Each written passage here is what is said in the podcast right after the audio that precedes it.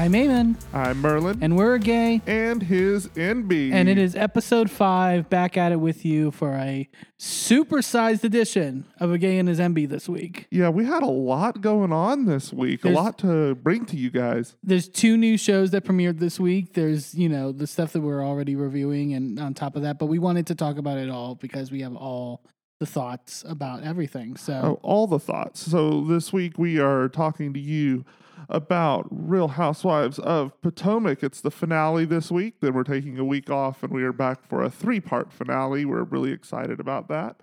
Then we had the premiere of Real Housewives of New Jersey um, for ep- for that's uh, season 13 this Yes. year, I think. Uh, we had the newest episode of uh, Real Housewives of Miami. We also had the debut of Vanderpump Rules, one of our favorites. Um, this is season 10 for them. But first, as always, we have Drag Race. Of course. Uh, so, well, we're also coming into filming this episode with the breaking news from the RuPaul's Drag Race Twitter that we will be going back to 90 minute episodes of Drag Race starting. Well, they said starting March 10th. So, yes. So, um, for those of you who didn't know, the show that shall not be named um, was only slated for six episodes. Um, but that's embarrassing. Like, that I mean accurate. But then um the person on that show that shall not be named um and just for your reference, yes, I mean it's real friends of WeHo, it's Todrick Hall. Tho- those are the things that shall not be named. Um he had gone on a rant when everybody started protesting the show um, saying, you know, even after the show is over, even after it's six episodes, you're not getting your 90 minutes back. oh, I didn't even know he said that. Oh, yeah. That was in that handwritten note on Instagram that, what, oh, what a that he did. He think of- like Todrick, think of something else. Like get like stay out of the spotlight for like th- five seconds so we can forget about you. Like, but but that's besides the point. We don't need to get on a rant about that. But no, they're bringing back the ninety minute episodes in about a month or so. So, But what I am going to go on a rant about is I know this is later in the episode, but the entirety of the runway yes, was a minute and 50 seconds. it's. I think when you break it down, it's like eight seconds per girl. and it- that's on average. Some of the girls barely had more than five seconds. Yeah, it's it's really sad. And but it's this is the world we're living in where monetization and these big networks and and all the these factors coming into play instead of us just giving us what we want. But let's uh, start with this week's episode of Drag Race. Uh, Amethyst had been eliminated from the previous episode. We come into the work back into the workroom. Um, I did note that Luxx kind of was speaking at least for us. I won't say for the whole audience, but for us who were kind of like she I think she said to Malaysia, I I didn't know if you were going to be in the top or the bottom when they called you uh, for the I'm glad somebody said it. I, I it's just good to know that we're not crazy. Um, but then we come back the next day, um, and they have a where we are doing a girl group challenge again. Uh, yearly tradition of obviously with Drag Race, uh, with the added twist that they are not just doing girl groups, but that they are doing Golden Gal girl groups. Yes, like which so uh, they did this sort of I guess in a cross promotion sort of aspect where they had um, come into the workroom the old gays dressed as the pit crew. Which uh, was for- so great. It's great to see them on a national stage. Like it was that. great. I wish you know we'll get into a little bit of Untucked, but like I wish the stuff that they put in Untucked about the conversation they had with the the girls like was in the actual episode. Honestly, Yeah, but everybody's tuning back in after the show that shall not be named. So Yeah. it's fine. of course. Um, but no, I guess that was sort of the crossover of the added sort of element of them having to be be old women. We'll get into it of whether I think that was a successful thing to put into the into the mix of that uh, in terms of the challenge. Um, but then uh, basically they're forming three girl groups.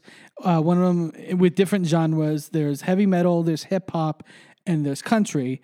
And then RuPaul decides to do the one plot device that Drag Race loves to do for every season of Drag Race till for the last like I want to say like eight or nine years of like you guys figure it out.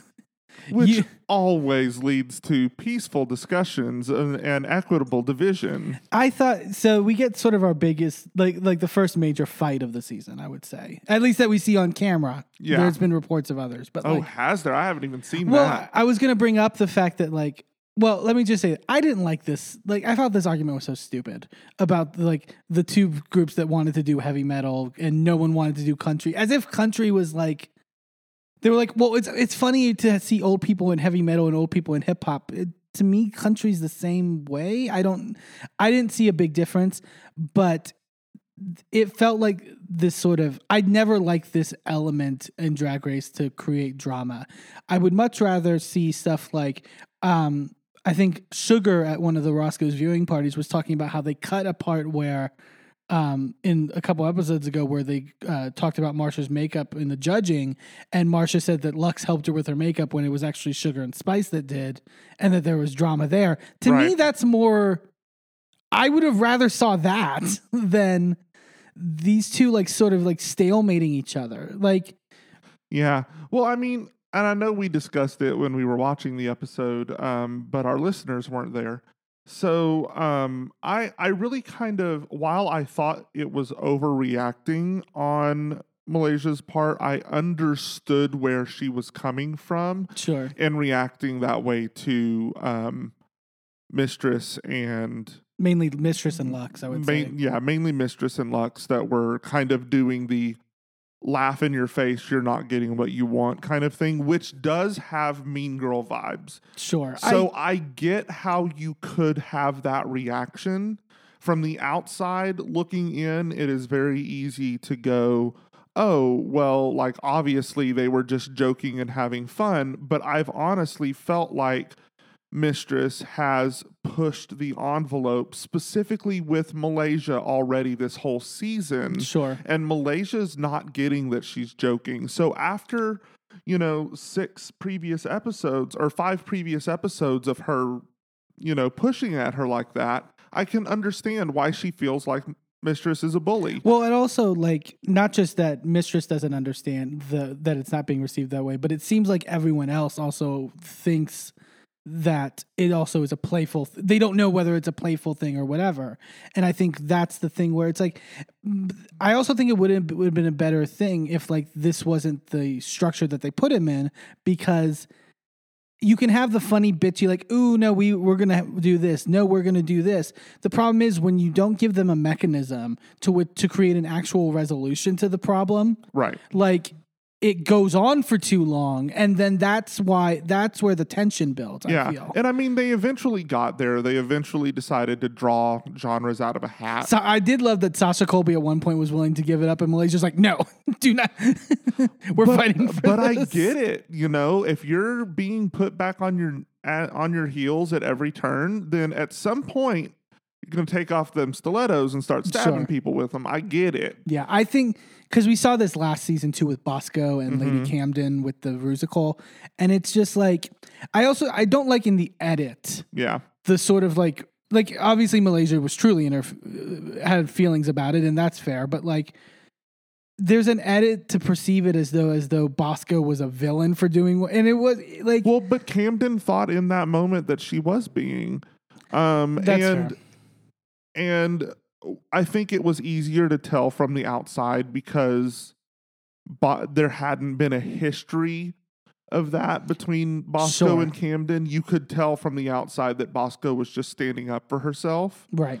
and was like, "No, I'm gonna, I need to do this for myself." And I, obviously, it didn't turn out well for Bosco, like we know that. But, um, but it was, it's a different story overall when Mistress came in at the beginning of the season doing this sort of mean, biting humor. Which I don't think is her being mean. I think she's just being a bitchy, cunty queen, and that's fine Yeah. but people need to know that that's what you're doing and they don't have that context when they don't know you outside of this competition Yeah, I get it.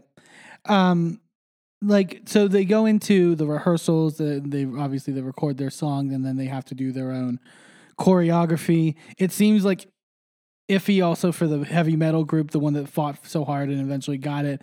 The, especially in the choreo where it's like I forgot who it was. I think it might have been Marcia that pointed out of just like it seems like their only choreography was doing the shocker. yeah. Well, and I mean, I think it was um who who was it at one point? Oh, I think it was Spice at one point just said, "Oh, well all we have to do there is stand there and play air guitar." And then Yeah. cut to the actual performance and she's the only one doing air guitar. There's other people with actual instruments on the stage. Yeah, we'll get to also why I think Spice was sort of out of her element in this episode.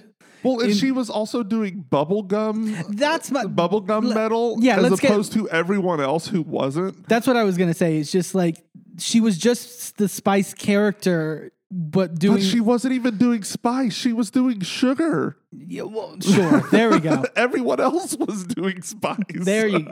That's a good way to put it. Um, Maybe they did swap out. Oh, I heard. I really think that's one thing I really would love to be a twist is that they're switching in and out. And Oh yeah, then they find out halfway through the season that you know they've been swapping out every other episode. Yeah. that'd be great. Um. So Give we, me some Big Brother twists. we go to the workroom uh, the next day, and we get our sort of like I. I mean, I. I feel like I'm being glib about it by saying it's the trauma moment of, of the episode. This one actually I thought was really good, and I was really happy to see was that uh, sort of getting to more Sasha Colby's backstory, um, and sort of her profiling like everything that she went through in Hawaii and sort of how they were treating trans people in Hawaii at the time and like the way she was talking about like we would just be arrested when we were going out and performing and then like literally release the next day and then just perform again. It's like yeah, I I think in this climate that we're in right now, seeing her be positive and her true self and everything like the perfect epit- uh the epitome of how to embrace trans identity i think is just really needed right now in, in society yeah. I I completely agree. She's a an image, and I think you see. I know this is getting a smidge away from Drag Race, but we see that I think across the trans community for the most part. Right now, we have you know super positive images of what it is to be a trans woman. Um, we have Sasha Colby. We have uh, Laverne Cox out there doing even like uh, Dylan Mulvaney from TikTok, Yeah. who is um, her transition has just been beautiful to watch. Um, and she's been like out, like she was at uh, the White House for Trans Day of Remembrance, I Mhm. think, and did an interview with Biden, and it was it was absolutely amazing to see her out there and just and if i re- representing our community. And if I remember, I think Sasha makes the point in the segment of like, obviously, th- obviously things are always going to be dangerous, but like, she made the point of being like, look at the strides that we've made to that point of like being able to the the we don't that trans people don't have to be voiceless anymore, right. and and they have a platform and an ability to sort of be open with themselves. And, and I, the, and that's not to discount the danger, right? No, of the course inherent not. danger that our community is in, but um, but it has gotten better, and and I think that it is important to keep both of those thoughts in mind. Yeah. So we get to the uh, the main stage, and for the challenge, uh, we see the girl groups performing. What were your thoughts? I had no, uh, much like last week, no one did poorly in my view, Yeah, I and think I think these girls are getting on Drag Race these days and are ready to play, are ready to be here and and do the damn thing. I think to the point I was uh, going to make earlier about like the the things of the added element of the grand the grandmother part of this challenge. I actually think it ended up being a little limiting in my my view in terms of both the material, like the there's only so many j- jokes you can make in your lyrics about being old. Like I think I at one point I think it was the heavy metal group they did like th- one after the other, three of them all made jokes about accidentally peeing yourself. Like, Oh yeah, that happened multiple times in multiple groups. yeah, and and I was just like, this, like, you didn't go over as a group and be like, hey, I have this joke in here. Can we like, Yeah. like, I mean, also, you all sat there and listened to each other record your, like, you could have said, okay, time to scratch that Yeah. out, rework this. we we talked before about how we're uh, big pro wrestling fans, and I've and we both done work in, in pro wrestling. Like, it's very much the watch the match before and after you, and if they do anything that you're planning on doing in your match, scrap it. like, Yeah, we the worst thing to see is something repeat like that. Yeah, we we don't need like Hurricanranas in every match, guys. Yeah. Change it up. Um, but and then I also thought it to the limiting aspect. I also think the choreo too, because you kind of had to play because you had to play old. It sort of limited some of the things that the each people each of them could kind of do in terms of their performances. People found way like I thought Mistress found ways, Sasha found ways. I think the hip hop group, as much as they didn't get praise for it, in fact they got the opposite sort of. Um, I thought they were smart to be like, let's do an actual like hip hop performance with athletics and with splits and all that Mhm. stuff, and have the joke be, isn't it funny that these old people are doing all this like Right. It it's the there was a um a moment I mean this is referencing Golden Girls anyway, so might as well. There's a moment in Golden Girls where there's like a dance competition Yes, and yes, Rose yes. Nylund, uh, played by the late great Betty White, um is like doing all these Oh, those front walkovers. and wa- front walkovers and all this stuff and it's hilarious because you can tell it's clearly a, a body double Yeah. right and it's it's so funny because It's the, Ru- it's also the RuPaul Christmas special gag. Oh, Remember yeah. when she lip synced? Yeah, it's like those. I wish they maybe even emphasized that a little bit more in their group, like the, Yeah. the absurdity of it. Well, But- it's a little bit harder to do with a live performance. yeah, because the the um the way you play that joke is the hard camera cuts to the close up. yeah. It it it's a good idea. I just I I think for the most part, I think the sort of it kind of limited other people's sort of. You had to be more comedic in your performance, which is kind of counter to what we've seen of girl group challenges on Drag Race in the past. Right. Um, but I maybe you know it could have just been a new challenge, I guess, in that regard. But I mean, at the same time, the golden rule of Drag Race is make Rue laugh. Yeah, If you can get her to laugh, the worst thing to get like the and the worst thing to get is to get stone face. But honestly, at this like that was everyone did so solid and sort of even across Yeah. the board. To me, no one even particularly stood out. And like the only way I could get any sense of who was going to be in the top and who was going to be in the bottom was when they would cut to RuPaul. Oh, and Oh, yeah. li- literally just a, a normal performance would be happening. And if RuPaul was just like stone fit. Part of me thinks like, did they film all those like ahead of time? Like, like just like, okay, Rue, smile. Okay, Rue. I feel like they they do. I feel like they just cut in her with stone face so that they can. They honestly could at this point. Yeah. It- yeah. But then we get to the runway and the theme is tie dye. Tie dye to die for. There it is. There it is. We love a good pun. I thought this runway was interesting. I Some people went super literal with it. Some people tried um, and failed. I just Um, thought it was odd that two things. One, for the most part, a lot of people went very muted tie dye, like Right. like very like washed out, sort of like as a. I think the only one was like Sasha Colby who went like full bright hmm vinyl, like you know, pop of color, and everyone went very muted, which I thought was odd. And then they also went very like flowy and like fabric, just like placed places. Well, I can understand that because tie dye um, typically has like this echo of the late 60s and the 70s, which is all going to be like your peasant skirts and your tops that are like flowy and um, super like hippie chic type of things. So I understand pairing those two together and having more of a modern take on tie dye where it's all like the monochromatic. Um, and I really loved, I mean, go check out our social media for our toot and boot on it.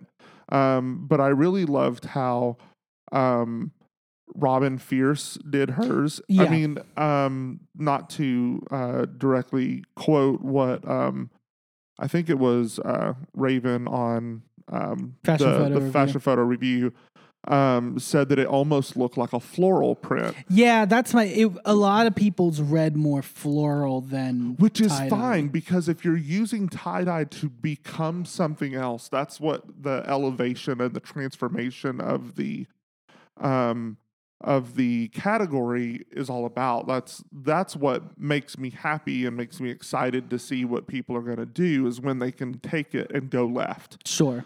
Like when you present exactly what people are expecting, it's fine, but it's boring. Yeah. Um, which is why, even though I didn't think that um, Marcia, Marcia, Marcia necessarily ticked the box of tie dye Yeah. With her, and we, I think the looks would have been more successful if we got the voiceover. But That's again, what it's I was about to say that. I was about to say that the fact that we only had how like less than two minutes less of than runway. two minutes of runway. I needed. I desperately needed these girls to describe what their thought process was with the. I mean, with Marcia's, it was obvious. M- Well, But- and Marcia also tweeted out about it and it was like, you know, I my thought was the the blood from the broken nose, you know, the iconic Marcia Brady broken nose by football. Um, you know, the blood dyed her her dress, and that's what I was going for. And with that explanation, and it, you know, she tried something different, and was it successful in terms of tie dye? No, but it still looked good, and it still was a completed together piece that was in her brand, and I can't fault that. Yeah, like to to the point of like the they needed description. Like the biggest case of that for me was Jax. I didn't know what the fuck Jax She was looked wearing. like an Oompa Loompa. with like it was like but with But in the green army. tie dye that looked like snot but was also looked like she had like saggy titties like And it was and that's no knock on Jax. We love Jax. I would have really loved to know her explanation genuinely I Yeah. wanted to know what the thought process was because I think look. with the framing that could have been a better, a more successful look in our minds, but the we only got what we saw, and I wasn't able to get on her side with that. Yeah. So in the top for this week, we had Mistress Isabelle Brooks, we had Sasha Colby, and we had Aura Mayari. And in the bottom, we had three of the three of the four people from the hip hop channel. Basically, Loosey was the only one that Rue laughed at at all. Like Loosey said three words, and Rue started laughing. which I don't think was um, a correct judging. No. Um, I thought that there were other weaker performers. Um, but again, we're splitting hairs, and this early in the p- competition to be in that place where we're splitting hairs is unique. We've not had that before on Drag Race, and I'm really excited for the level of performance that these queens are bringing. yeah, I agree. I think it. g- My problem again, the judging sucked this week. I was Yeah. so mad at some of the comments. sucked all freaking season. Yeah, it's like so. Apparently, Anetra didn't like was missing up, messing up her lip sync. I didn't get that. It wasn't whatso- on camera. Didn't read to me whatsoever.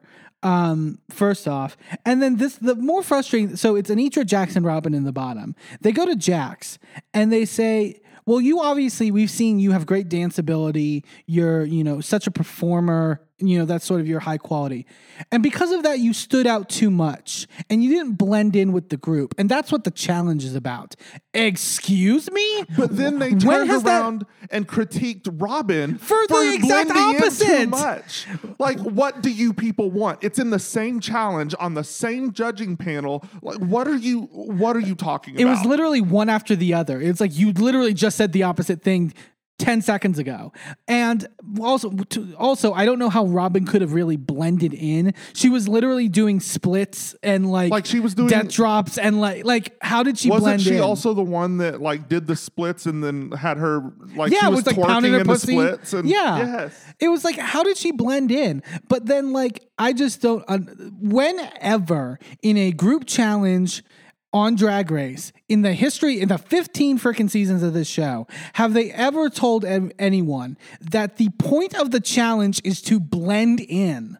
the point of the challenge should be to blend in when you're doing things together and stand out when you're in the uh, the solo sections. But they did not make that distinction. They didn't even try to make that distinction. They just gave complimenting or um contradicting criticism But the thing is, if this was anyone other than Jax who was doing, because I feel like they ha- they know who they want in the bottom, you know, Yeah. they have their their idea planned out. If this was anyone that they actually favored on the show, they were just they would be telling them, "I just couldn't take my eyes off you. Like you were just so ca- I could only Oh, yeah. focus on like that." They would never be penalized for that. It's yeah, just crazy. they have been overly critical of Jax this entire season, and it's just really, really frustrating. Yeah, and also we Jax is also I feel like getting the sugarcane edit where it's like how how many has she had like two confessionals the whole season? It feels like Yeah, I mean, Robin really hasn't had much either. Yeah. and, like It's all in the edit. Like they use the edit to justify their eliminations. Yeah, it's so frustrating. Um, but we do. Uh, so um, Aura Mayari wins the challenge. I thought that was. Oh, oh, actually, no, no, no, no. Sorry, no, no, no. Before we get to that, I, we're not done with the judging. We still have to critique.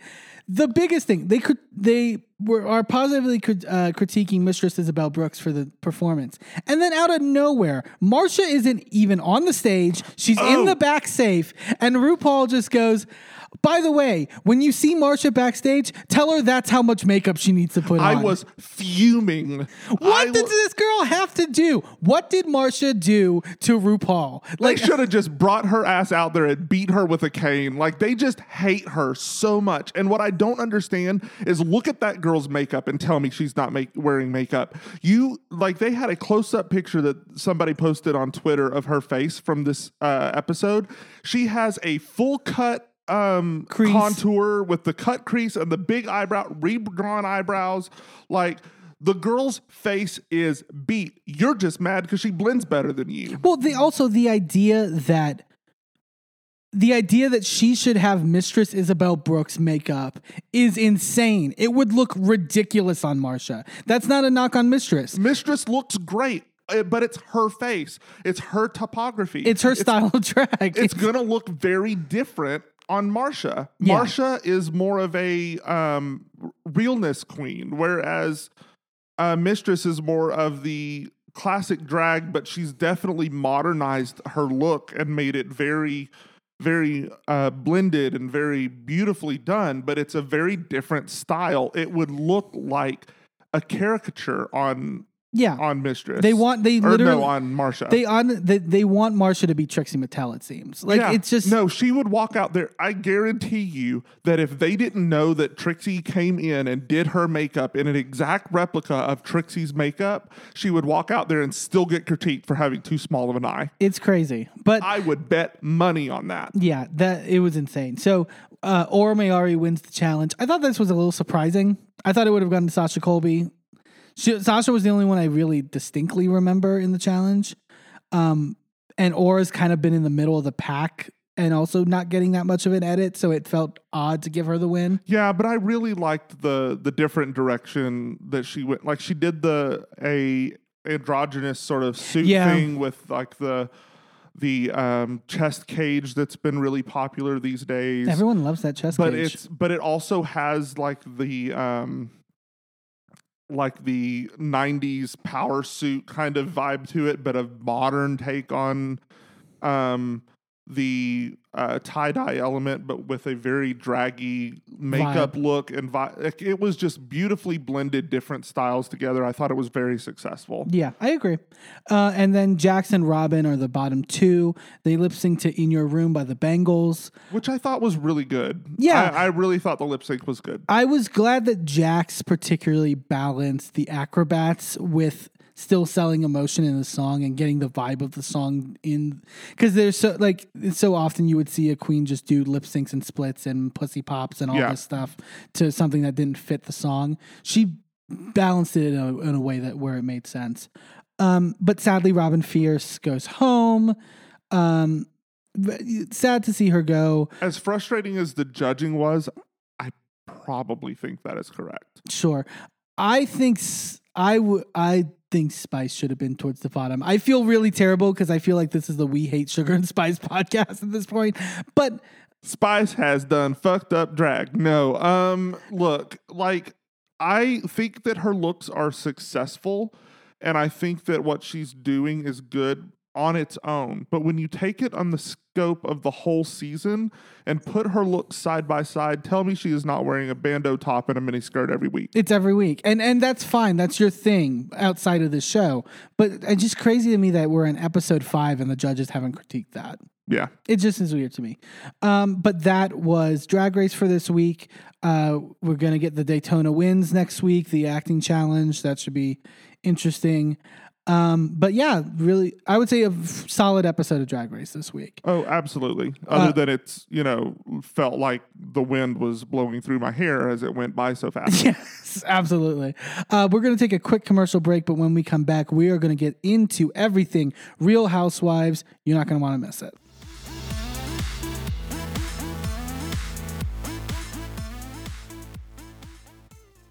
Well, hello, friends. I'm your pal in the mainstream media. And, And you I'm the Riz. And Thank you know, much. Riz, it takes years of strenuous, dedicated training before you're worthy to step inside a professional wrestling ring.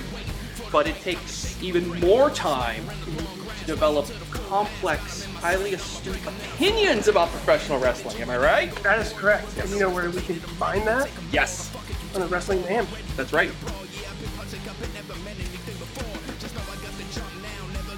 Sidekick Media Services. We are your sidekick in business for social media, video production, and more. Find out more at sidekickmediaservices.com.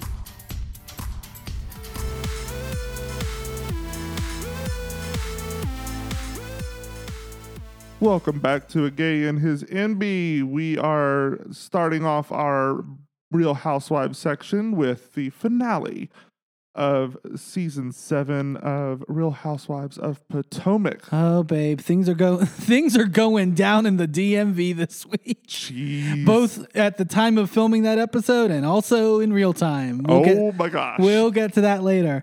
Um, yes, this, this is the finale episode, uh, the big conclusion to Potomac. I think I've seen people's critiques of this season, and we'll probably get into it when we get to the sort of everything that's happening outside of the show. Mhm. Um, I think I still think this has been a really good season. I always enjoy these these ladies. They're good personalities. They're good, you know.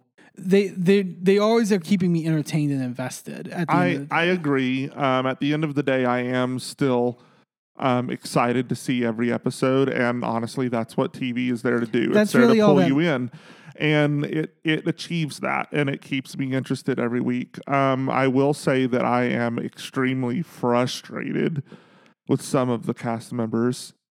Um, it's just, and we'll again we'll get to it when we talk about uh, the BS happening outside of the show. Um, but who boy, um, let's just say the Green Eyed Bandits have been um, stealing from Bravo directly at this point. Just str- straight up taking uh, from uh, the top dog here on you know their. It, it- yes, we'll get into it.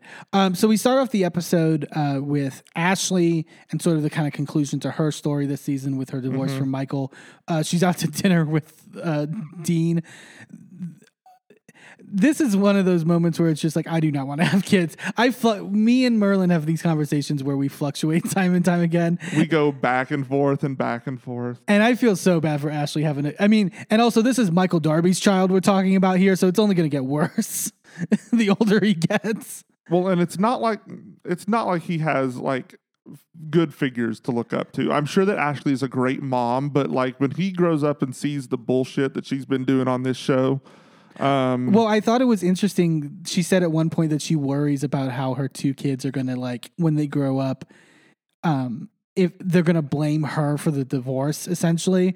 And I'm like I don't think so. You know show what? him, show him all the stuff that happened on the show. literally it's all on tape luckily. Like It's you all on tape and on Twitter. Like we all know what happened. Yeah. Uh, honestly, if your kids aren't critiquing you for how badly you handled the prenup element of this and like not getting the money that you needed to get from him, If- that's a different story. Or, or if they want to critique you for sticking with him as long as you did. That's yeah. Mm. And Because, because for her to stick with it as long as she did, and she's still not getting any money out of this, because we all thought she was sticking with him to make the prenup clause I was so hopeful. I was, um, uh, run out so that she could get her money. and lock him down with two kids. Like that's it's that it's that fav- I love that Wendy Williams segment of just like, do I want one lump sum or eighteen years of payments? Like that's it seemed like that was the strategy, but apparently not. Apparently Ashley doesn't know what she's doing in this regard. Both from the fact that she also has bought a house with Michael, and under an LLC. Oh that my doesn't God. make it better, Ashley. it's just like Ashley, get it together, girl. Jeez, yeah, it's it's it's not great.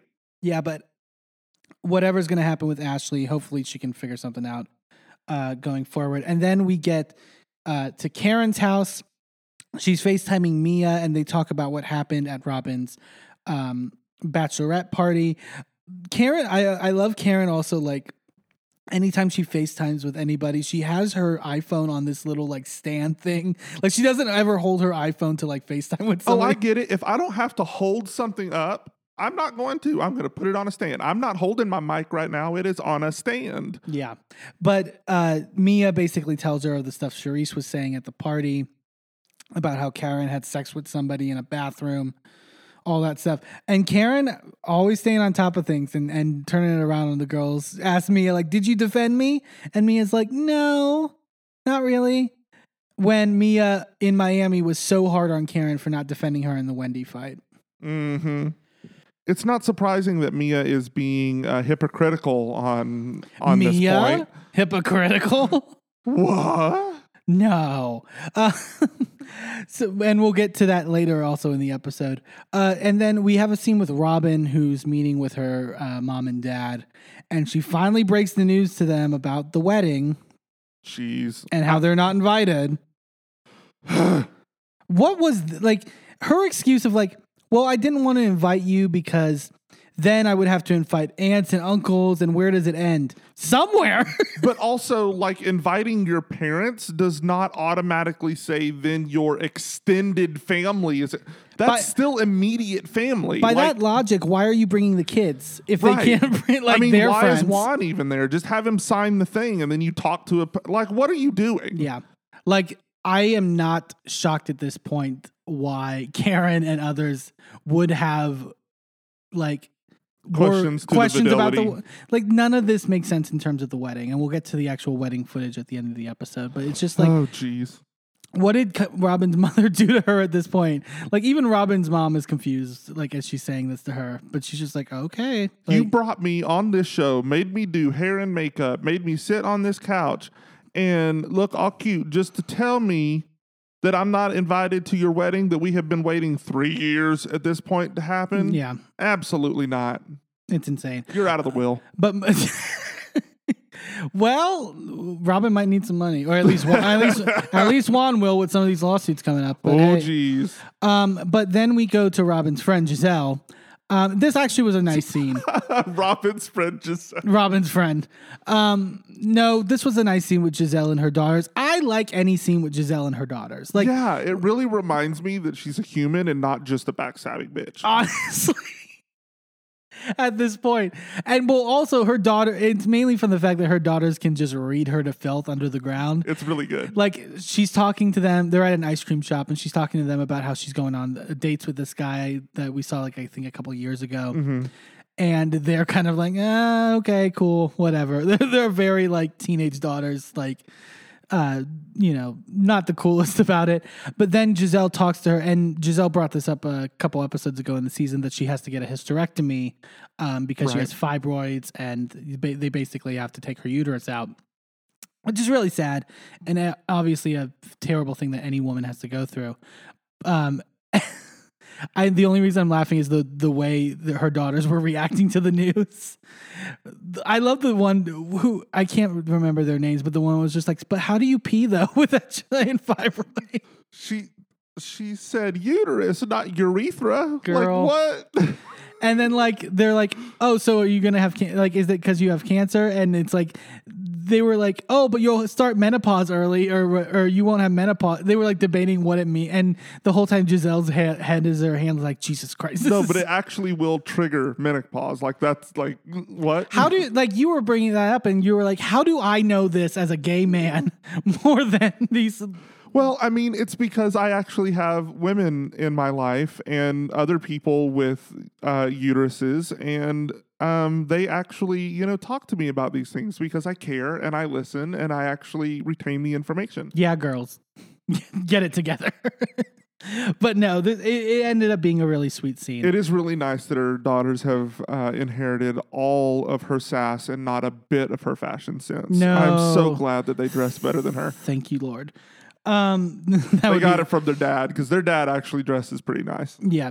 Um, but we move on to uh, the big sort of final scene of the uh, the um, episode, which is Candiace's release party for her track "Insecure" with Trina, Mhm. um, and the uh, sort of album party that she has because I think she's re-releasing Deep Space as like a deluxe uh, album. Um, this was, I, I mean, this is obviously the first time Gizelle and Chris got to see each other since the whole Gizelle basically trying to claim that he was trying to hit on her in the hotel room thing. I think I think Chris has handled this whole season and this whole last episode perfectly. One hundred percent. He was very like hi Gizelle, and that was it. Like very like you know wanted He's cordial, but it. it's like I'm I'm not. You're not my friend. Like clearly, you have no interest in my well being. Yeah. So you stay over there. I'll tell you hi. I will be polite and I will be cordial, but don't come at me with your bullshit. Yeah, I actually, and I also thought that, um, so like Candiace introduces her music video. I thought Candiace and Chris had like a really cute moment at, at like where she like recognizes Chris and like starts crying, And get- he's crying. and, gets the It's so out. We love it. I mean, the triangle is funny in and of itself, but it actually did feel like a genuine moment The between the, two of triangle them. is its own is its own uh, housewife. It needs to be pulling a paycheck. Like get that thing a contract. Yeah.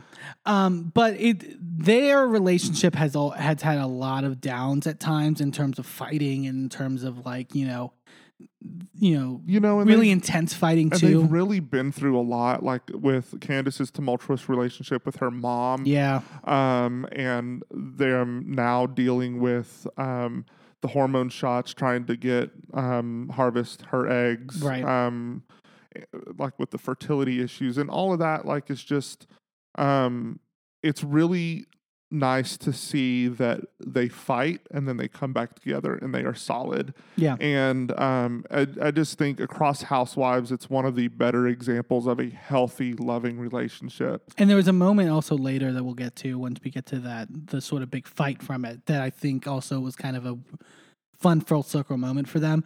Um, and then so we also uh, Ashley tells Wendy that Mia had been saying about in the during the bachelorette party about what really happened at the end of the trip in Mexico and whether Wendy you know initiated the whole eating the cookie thing and Wendy being like girl you're the one who whispered in my ear I want to eat your box like just laid it out there for Mia.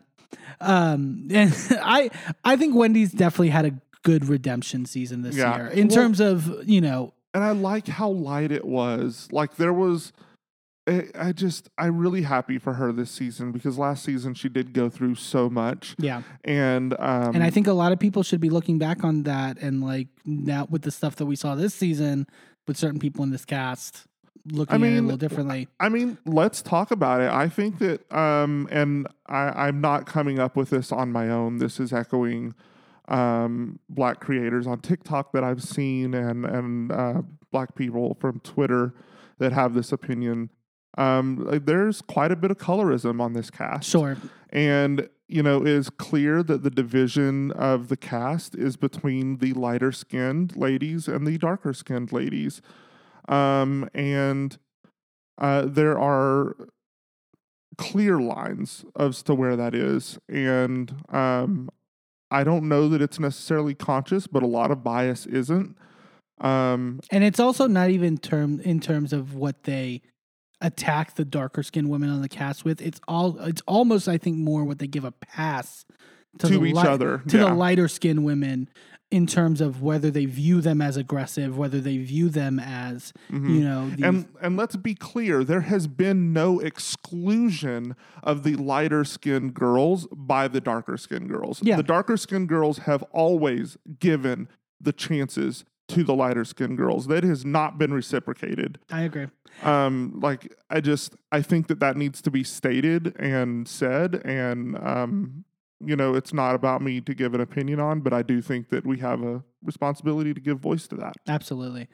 Um, and then Karen and Ray make their way to the party. And so then this gets into the stuff because obviously Charrisse is there.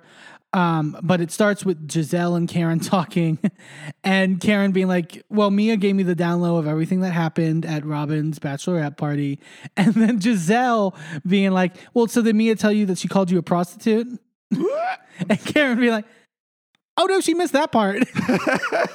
Which, in fairness, I can't believe I'm defending Mia in this regard. I don't think she called Karen a prostitute. She didn't. It was a miscontextualizing by Gizelle to say that she called, like, she was hearing everyone else talk shit, and then, And then she asked for clarification if that is what Charrisse was saying. yeah.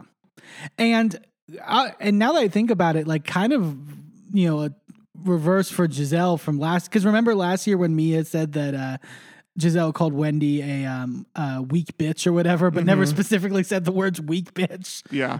like it's kind of uh, on its head there. And then Mia at one point sort of pulls Karen to the side and sort of gives her more in depth like details of like what the rumors are. Uh, I love Karen just this whole time being like, "Listen, I hear you, but I'm not listening." it's great. and then she just also like Charrisse again tries to like start a confrontation. Yep. And Karen gives her nothing. Like that's my th- particularly with Charrisse. Charrisse want that big confrontational moment. Well, because she wants back on the show on a permanent basis. Yeah. And that's where I think they're like, oh, well, Karen's running, etc. And it's like, but that element, I understand why Karen is not going to give to Charrisse because that's the end of the day what Charrisse wants. Um, I still don't, one, I don't believe the rumors. Two, if the rumors are true, who really cares at the end of the day? Yeah, I mean, like I have said before on this podcast, stay out of people's marriages. Like if they have an arrangement, they have an arrangement, and it's none of your And business whether they do or not, and it's not your d- business to be judging them for it. And Mia and her confessional basically s- lays out the scenario where she thinks that Ray, that that it probably is an arrangement. And again, we have had it in on the show where Karen and Ray are specifically talking about the fact that she's allowed to have arm candy, where she is taking other men with her to these events. Yeah. Like And if- again, Ray don't want to go to them shits. And if anyone on that green eyed bandit side of the table wants to make the argument that Karen is obligated to say the, what the arrangement is, I think after this week, they're going to have a little issue making that point. yeah, so let's get into Well, actually, uh, well, no, no, there's a little bit more. Oh, that's right. Before that, well, also there's the effigy to Karen. I love that Candiace walks up to the group. It's like, what did y'all do to Karen? Why did y'all chase her out? And they take like a little like what are those like Uh, the um, stanchions. like the stanchion things and like puts a little flower on it and subs in for Karen. Like literally at the gave it a title card in the end like it's it was great on their part. Um but this also was the thing that frustrated me. So they do like the big like you know conclusion you know what a great year it was moment. And then Ashley uh talks to Candiace about hey can I talk to uh Chris because I wanted to clear the air about some of the things. Oh, I forgot about and this. and apparently in Mexico they had some discussions with Candiace and Gizelle and Candiace and Ashley about like I we eventually want to talk to Ray. And Candiace said at, at an eventual time yes. But she's saying to um To- not Ray, to oh did I say Ray? Yeah. uh Gizelle and Ashley yes.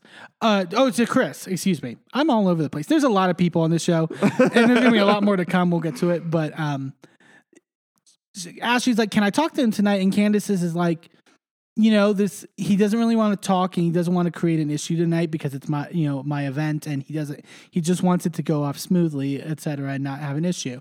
And ashley's like well why does he think that i would be confrontational? And candiace is like Because you've only ever been confrontational the entire time you've been on this fucking show. right. Like and then uh, they they you know sort of have this discussion. And at one point and then at the end of it ashley just says no and then walks away from candiace and goes straight to chris. That is a that is not a good friend. I'm sorry.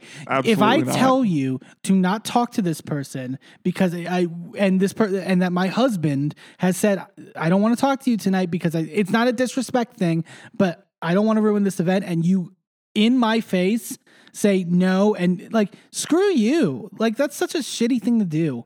Um, but Chris handles this really well. Ashley trying to play victim in this of be like, well, you sent out a, tru- a tweet threatening me.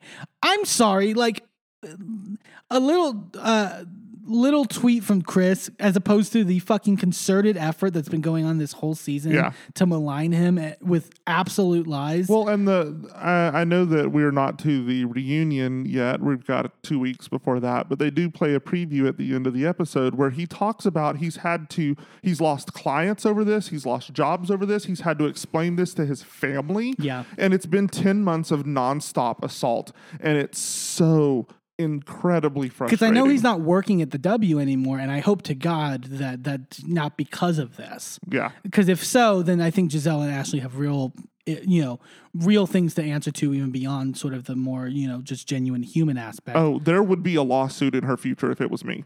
And even Chris in the in the conversation with Ashley is like, you know what? I'm sorry, but at the end of the day, I was being attacked, and this is how that's how I responded. Don't you know? Don't come at me with bullshit. And Ashley being like, well, you were doing things that were, uh, you know. whether unintentional or not, that were uh, an issue. And he at that point he's just like, "I'm done, bye," and storms off, upset. Right, rightfully so. And Ashley just with her like Cheshire grin on her face, being like, "What? What? What did I do?" It's like, stop. But uh, to the point that I was making earlier about like the full circle moment, Candiace really kind of confront or, or comforts Chris in the moment, and is very much like, "You do not need to answer to these people. They're they're literally like you can't win in this scenario, so you don't need to blow up at these people, and you don't need to expend any energy on these people." And I found that this was so poignant Mm-hmm. in because it's always the opposite. It's always Chris having to bring Candiace down from the brink Yeah. and sort of you know bring her back to reality and, And calm her down. because this is really the first time that Chris has been in the crosshairs. It's usually Candiace under attack and Chris trying to bring her back and get her to a calmer place and a place where she can be happier with her actions, Yeah. right? And I, I uh, again, like you, uh, I loved the the full circle of Candiace has now gotten to a place where she can let things roll off of her back to a certain degree. She's she had And a great she, season this She year. has now come back around to coaching her husband through this, which is it's a first time thing for him. So um, it's it, it was a beautiful echo of where they started and and coming through all that they've come through throughout the seasons. Yeah. And then at the very end of the episode, we get some stuff from Robyn's wedding, which was oh. not in Jamaica. Nope, it was in Maryland. they literally the editors like doing the wide shot Jamaica and then just cutting to the plane over Maryland. like no, it, which honestly I I would hope Robin made the decision, but honestly, I believe that like her, her brother or whatever probably found out and was like, "You're gonna do what after my wedding?" Uh, I think part of it was also on the part of Bravo of you're not to sit here and dangle this carrot in front of us for seven seasons and then go off to Jamaica and not let us be there. Yeah. absolutely, you were not doing that. yeah. So Robyn and Juan get married. It's just them, and and her, her mother and dad do go to the wedding eventually. And despite it being in Maryland and how shady they tr- the editors were making that fact of it, it was actually a very beautiful ceremony. Yeah, it was very pretty. Now moving on to modern day. Robyn is a clown. I am so sorry. So th- immediately after this, we get the Watch What Happens live episode with Robyn and Ebony K. Williams is also there. And so this is the big moment. There have been rumblings online that it was very intense at filming this Watch What Happens live.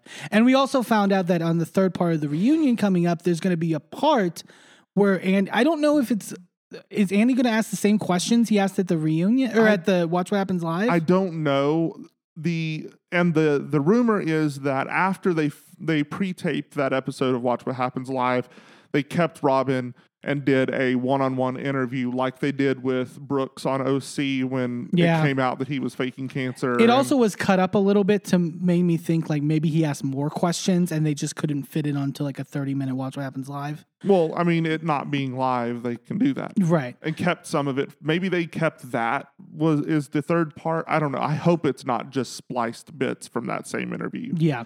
But so Andy looked pissed. And rightfully so. I'm sorry. Like her one, okay, so there's two things that I think is stupid on on Robyn's part. One, she goes into detail of what Juan what Juan told her about this girl in Canada and it makes no freaking sense. There are so many things wrong with her explanation. one if she's dating a if she came to Baltimore because she was dating a Baltimore Ravens player and she was trying to get with Juan, why did the Baltimore Ravens player not pay for the hotel? Why did she not already book the hotel? And uh, because if you book a hotel, you don't have to like like hotels.com is a thing. Also, because hotels.com is a thing, why did Juan have to drive to the hotel in Baltimore, which is a little a decent way, like maybe an hour, I think, Right. outside of Potomac, to put his card down for her? Couldn't he just buy either give them the card over the phone or go to hotels.com and order it for her? Right. Like and and the well the thing is is that when you book a hotel usually um and this is a I did some research You- so you- yeah. um this particular hotel is part of the choice hotel brands which we have used before um, during our travels working with wrestling and stuff like that. So we know how they function as a brand. You when you book the the thing online, you put your card into the system. Then when you show up, you have to present that same card, whether you paid online or not. You have to present that same card at at check-in Yeah. And you have to present your photo ID that matches the name on the card. So if she had lost her card at the casino, as Robyn is claiming, then she would not have been able to check into the hotel. Yeah.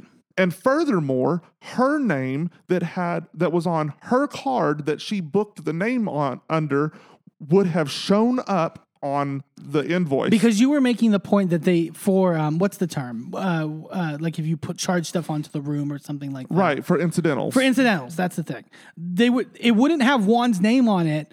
it would have the name that it was booked under which i mean the the creator that um is being the mouthpiece for this woman um has kept her identity secret so i understand on the thing why it would have her name out but juan's name shouldn't be on that invoice Yeah. juan's name is all over it Yeah. juan booked that hotel It's not just simply like under the card information. Yeah. No, I mean, you can technically walk in and book a hotel room, but there's no reason for her to fly to Baltimore.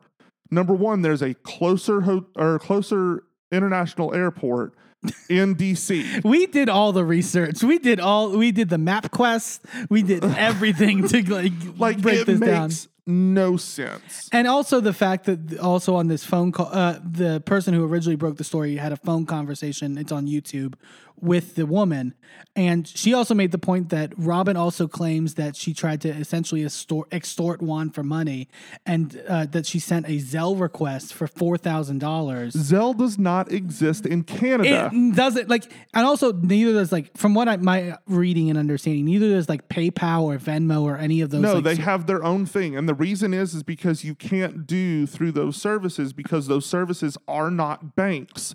You cannot do conversions. The only way that it would make sense for her to sell is if she had somehow opened a bank account in America. which she would have to have an American uh, physical address to do. It doesn't make and it makes no freaking sense. And this is clearly here's the thing. That's a story. This is clearly the story Juan has told her. Whether this was a collaborative story between Robyn and, and Juan, or this is just Robyn repeating this to try to save face with Juan, I don't know. But it doesn't make any freaking sense. First off, and then second off, the utter hypocrisy of this notion that she it just didn't come up on the show.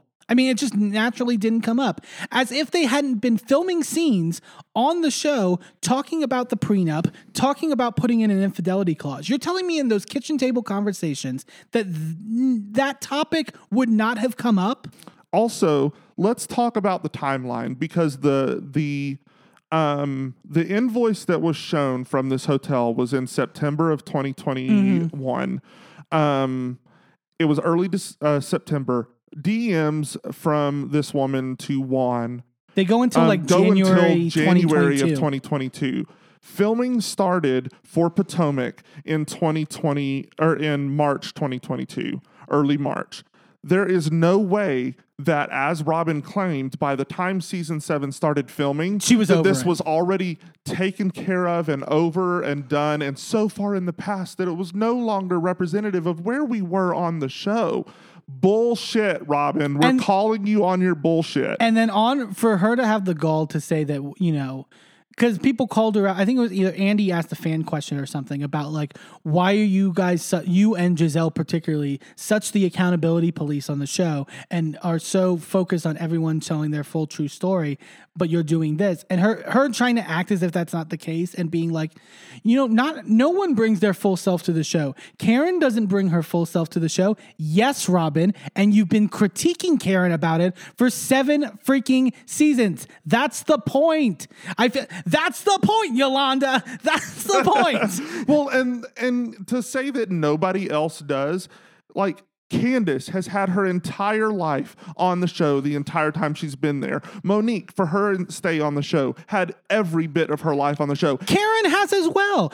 I remember the season where Karen and Ray were very open about their marital issues, and Ray like and said, Ray's issues with like the taxes and all of that stuff that like that happened on the show for all of her faults um Darby, Ashley Oh, Darby Ashley Dar- uh, has she- had everything on the show for all of her faults. Everything has been there. The only two people who have hid shit from the show has been Robyn and Gizelle, absolutely, and, they do not deserve their contract. and find and finding find it very interesting that also this the woman in the in the phone interview also said that Juan essentially told her that the relationship is just for the show between him and Robyn that it's a that essentially it's a co-parenting relationship which we already you know that's that they were living together in the same house but they weren't mar- dating or married at the time that's how they started season 1 obviously And that's But then it- honestly how it's felt. Like it's I tell me one scene that has felt romantic between them. In the seven year run of this show. I mean the few times that Juan's on camera right. I think he's been on camera once a season. but my point being that and he never shows up to reunions. if and I don't think he's at this reunion, which also is frustrating. But I find it so interesting that the it came up that according to this the woman who's the uh, the mistress that this was a this is a show relationship because essentially Robyn needs a storyline because this has been her storyline for seven seasons. Where have we also heard that before? With Gizelle and Yeah. Jamal mm-hmm. at the season five reunion that Monique, Monique brought out about how there are text messages of Jamal with this woman saying that this relation, this them rekindling that relationship at like season five and trying to get back together was just for the show. Honestly, I want to see that whole binder because I bar- I guarantee you there, there's stuff in there There's that a nobody's there- ever heard. I'm pretty sure there was a Robyn tab. I, I, I Everybody had a tab. Everybody had a tap. But no, it's just frustrating. I I think there's a conversation of what needs to happen. I think Robyn needs to face some punishment. I don't know if it's firing.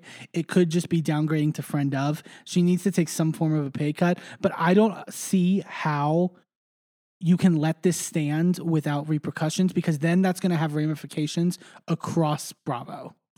Absolutely. Um, but that's everything that happened with Potomac this week. We're going to get to the reunion uh, in a couple weeks, like you mentioned before. Uh, there's some big sporting event on Like, Sunday like that's the soup bowl, soup spoon. Soup Spoon. Yeah. Is that? Oh, they're the ones opening for Rihanna. Yes, that's right. So yeah, so that's why Potomac won't be on next week. Um, but then let's get into one of the newer shows that premiered uh, this week uh, for their season 13, which was Real Housewives of New Jersey. And it was packed. It was good. I was kind of, you know, I wasn't the most excited going into this season because I think season 12 left kind of a bad taste in a lot of people's mouth. I think Yeah. a lot of people were kind of like, this is going to become a little stagnant. And Well, and it it's becomes it has somehow both become stagnant and also too bloody. Like there was just too much at stake with what was going on on the show and it just felt too personal. Like Housewives for the most part is pretty light and fun and um it just felt it felt like our family on Jersey. And I think that that's one of the reasons that people love Jersey is because it has a much more f- entire family encompassing cast. Like you get to know the husbands very well, you get the kids on there. Like we watched Gia grow up yeah, um and so it's it feels it hits harder when they're they're arguing like they were last season and how bloody it got it just was it was nasty but Yeah. this episode I was it felt like a taste of older jersey Yeah, i really I- liked it I think everyone was kind of on the right path, I think, in terms of things. And also, the alliances had been kind of really clearly defined. And now things are a little bit mixed up. They have some new people in that are kind of, you know, I think going to do some really good things, hopefully. Um, but we kick off uh, sort of getting into the issues between uh, Dolores and Jennifer, who were kind of on the same side last year, obviously. yeah but they started having their differences a little bit before the reunion and into the reunion Yeah, and Jennifer felt that Dolores was kind of taking Margaret's side in terms of Margaret uh, and Jennifer's issue, where Margaret basically exposed at least to a television audience, Bill's cheating from mm-hmm. ten years ago, or not ten years, but it's a significant. It was a while ago. Yes, a while long enough ago. And Dolores called her see you next Tuesday at the reunion, which I love Dolores. Dolores does not play. I also love when people use like those cutesy little like acronyms or whatever to to curse. Bitch, say cunt. It's fine. I yeah. I I'm also I'm I'm big on the uh I you were not as much on the uh the the faggot train before you, we got together. I love I love saying fag. I'm sorry. I feel like I've earned it. well, here's the thing. I I like saying it in jest. I will never say it out of anger. no, of course. someone. Yeah, no, no, no. Um, and I feel like that that's the difference. Is like if we are saying it as part of the community, we are saying it in jest, fine. Like I don't have a problem with that. And honestly, I I like using it against homophobes. oh yeah. Uh, that's funny. It's just like, oh, you think so so just say it. Just call me a faggot. It's fine. Just, just say it. I know you're thinking it, so just say it. It's fine. Yeah. But uh, so they sort of Dolores and Jennifer are each in their sort of own, scenes, sort of talking about the issue. I also love Jen. Jennifer. Ha- this whole episode has a boot on her foot because she broke her toe, Right. which was get would get really funny sort of later in the episode where she would get into these fights and then have to like hobble off. Yeah, it, it was it was pretty great. It's it's hard to um, storm off and make a dramatic exit when you're hobbling. Yeah. Well, and, and And as someone who uses a cane on a regular basis, I feel that. like I felt that in my soul. Yes. Um, and she got it. Uh, she says she got it because after the stuff with Bill last season, and then also her car got stolen out of her garage. Right, which was a big news story. Her mom wanted to do this like Turkish healing ritual. Right, with like a big. I don't know any of the details of it, but they showed a little clip of it. Like yeah, where and she they thinks were, that basically because of that, she that's why she broke her toe. yeah, she thinks she has now bad uh, bad luck or bad energy around her that's like causing her bad luck. Yeah. So there's their tension there, and then we also see the tension that's uh, happened uh, between Melissa and Teresa, which is one of the longest standing feuds on the show. Obviously, Melissa being Teresa's um, sister-in-law. Um, you know, they had at least it seemed like put a band-aid on things, or at least were acting as if they were good for a long enough period of time, and then they kind of took the veil off at the reunion and were just like, "Look, we're not friends." Yeah, period. Um, and Melissa's upset that they haven't really talked to Teresa since the reunion. Uh, like she sent a text to uh, Teresa and then hadn't heard, like Teresa never responded, and then only responded like three months later to invite them to her 50th birthday party. hmm And they were like, why the fuck would we go when you Yeah. haven't spoken to us? Which I get. Also, it's, uh, I don't know. It's, I also found it interesting. So then we go to the 50th birthday party at Teresa's new house, which I love her new house, by the way. yeah. I really like the castle aesthetic. There is a, the old house was so iconic in the history of Jersey. yeah, it it was very Jersey. Yes. but this one I really would love living in. Like it's, it's really like beautiful and modern and like, you know, like it's a modern take on a castle without being Carlton from Beverly Hills. I want that pizza oven that's in the. Oh, the- yeah. yeah. Yeah, it's great. It looks really good. But her and Louis and Louis cooking and getting everything ready for her party, uh, and Louis' family's over. And I thought this scene was really interesting. I feel like Teresa did really good this episode for the, for Teresa, Yeah. and I think there was a lightness to her.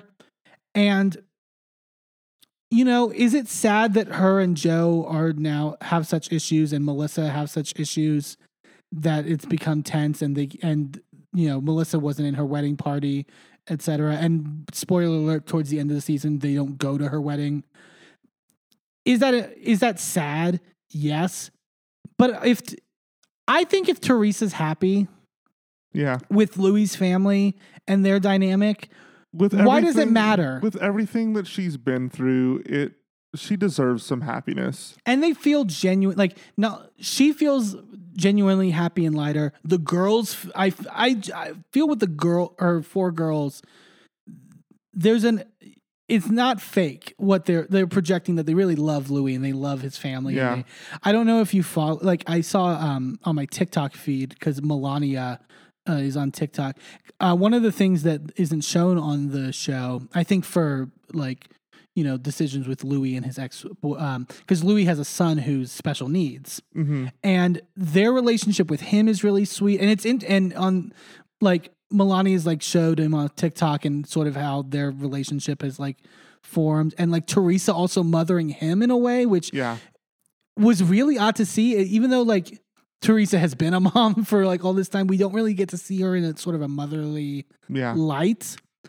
And I feel like if they're happy and they're, you know, in a good place, then that's good at the end of the day. Like you said, Teresa's been so been, been through so freaking much going to jail, the stuff with uh, her ex-husband, the like everything that she's been with her family, both the fighting but also losing her family, uh, losing her mom and dad. Like if she's happy at the end of the day and she's going to be lighter and she's going to not be as, you know, um in a better place. And also she's going to therapy now. Like Louis gotten her into therapy and she I mean, to the point where she, I mean, I know this is, you know, later, but she literally goes up to Margaret and says, Hey, let's have a sit down. Let's talk through our differences. Let's try to figure this out. I think this is also what Teresa needed for the show. I think there were a lot of people. I mean, there's Teresa fan. Like at the, at the, end of last season, I was on that train of maybe it's time to for Teresa to leave. Maybe it's maybe her time is done. But I think this episode has proved that there's another side to Teresa, and I think if we can stay with this, even if we, you know, still get some of the cattiness that we know from her, but if her overall demeanor is this, we just I- need I'm a complexity. I'm we need a complexity to her character to Yeah. where we will accept the sort of harder moments. right? Um, and then so uh, we go to Melissa is hosting a 80s party at a disco um, roller rink because she loves the 80s. And uh, everyone's that we see Margaret for the first time. This was also a thing where the only negative I will say about this episode, and I and it, it'll probably be better as the season goes on. Holy crap, there are a lot of people on this show right now. Oh yeah, There are the five from last season. Then you have the two newbies, Danielle mm-hmm. and Ra- and Rachel. Plus then, their husbands, plus friends of, well, Jackie is still there right, as a friend, of. Then you have Tracy, who's Tiki Barber's wife, who's a friend of. Then you have another girl named Jennifer, who is Right. Margaret's friend, who's a friend. It's like there were way too many people, and they all looked very similar, and they So all had very yeah. normal names. So there's seven housewives, three friends of, plus their Plus the husbands. all their husbands, and um, not and not just one husband because we have Frank Catania, And we who also- is still in the mix, even though he's not married to Dolores anymore, and she's got another man who is also on the show. It's just a, it's a lot, but I think I'll get used to So it. So it's 21 cast members plus kids. Yeah. Plus, yeah. Oh, don't even get when we get into kids and stuff like that. But like, uh, all speaking of Frank, since you mentioned him, also Dolores points out Frank. Frank brings his new girlfriend to the roller rink, 22. but also the age difference that gets pointed out. Like Frank is fifty eight and his new girlfriend is thirty three. She's my age. I think Dolores said, "I have dogs as old as she," which isn't. I hope isn't true. I mean, and it's it's funny because I love how I made that that um oh my god, she's my age and you literally turned around while we're watching this show and said, "Okay, but you would fuck Frank." And I'm like, "Okay, yeah, that makes sense." Yeah, we'll get into the fuckability of the husbands because I think this this being our first time talking about Jersey, we need to get in that into that discussion. But uh, we also see the two newbie the new housewives coming in for the first time. We see Danielle who's coming in, who's a friend of Teresa's, um, and she is the Different Danielle. Oh, not yeah. Danielle Staub for any other fans of Jersey. no, but she's uh, her stepmom is married to Caroline Manzo's brother. So there is also a part in that, which also was confusing to people being like, she's Teresa's friend on this show? Like, because Teresa and Caroline have their issues. Yeah, because so apparently she met her through Caroline, but then when Caroline Manzo and Teresa had their falling out, she remained friends with Danielle because they just clicked really well. And it's just like, Yeah. I don't. She seems nice. Like, she's from Staten Island and not Jersey. And she talked Also, later. does that make us 23? Tw- uh, total win. no. 23 people on the cast? Oh my god! But no, she she seems nice, and and we there was a little scene later in the season with or in the episode with her and her family, and she seems nice. I want to see how she interacts with the group. And then we also have Rachel, the other new housewife, who is a friend of Melissa's, and they're friends because Melissa and their and Rachel's sons are both friends and do like sports and stuff like that together. Um, and so we introduced them. You mentioned that um, Teresa at one point during the party goes up to Margaret and invites her over to the house to sort of settle their issue from last. I love. And then Margaret promptly breaks her wrist on the. oh yeah, yeah, yeah. She broke her wrist skating, but uh, like I love that Teresa just like I want to invite uh, you over to the house, and Margaret just goes, "Why? So you can bury me in the backyard." I like fun, Margaret. Like quick-witted, fun Margaret is, yeah. is always. Fun. I will. I do want to point out that um, Margaret, when she falls on the on the skate floor, she um, I don't even know if that's what it's called. Um, The but she- rink. She, falls in the rink. There we go, rink. You can tell I was very athletic as a child. um, she falls on the rink, and she's like, "No, I think I just sprained it." And then the next time we see her, it's in a brace, and she says. I got I broke my wrist and then like later in the episode she says something about my arm is broken. It's like how much bigger is this going to get? Next scene we have you in, you're going to walk in or be wheeled in in a full body cast. Like I'm I'm convinced. Poor Margaret, and uh, two people with injuries right now on this cast. Right. Um, and then all, speaking of the other one with injuries, Jennifer. There's sort of an, there, her and Dolores are kind of avoiding each other. Particularly Jennifer's avoiding Dolores. Right. And then like they're in a group conversation, and Jennifer like Dolores comes in, and Jennifer walks away, and Dolores literally grabs her by the arm and be like, "You're not gonna walk away from me a second time." it was awkward as hell, but fun. It was fun, yeah. And Dolores says that she's inviting everyone over to her uh, to Margaret's house to do a photo shoot for a, a calendar that they're doing because Dolores does this stuff with a charity uh, where they do an annual baseball game. We saw the baseball game last season. They're doing it again Right. this year. Um, and so they're inviting all the husbands over to Margaret's And house. that's a prime scene for us to talk about the fuckability of the husbands, but we're still not there yet. No. There's still a, a moment. we we we have to go to the uh, Teresa and Margaret uh, at Teresa's house. Uh, Margaret and Joe uh, go over. This I thought was really. In- I mean, there are certain things that are classic Teresa and her And classic Margaret. in terms of their discussion, and it starts in a way where like yes, they're kind of still butting heads and they're like not giving an inch. The Louis stepping in at that point and just being like, "Listen, babe, you're talking over her, and like you're talking over me right now." I like the way I call me crazy.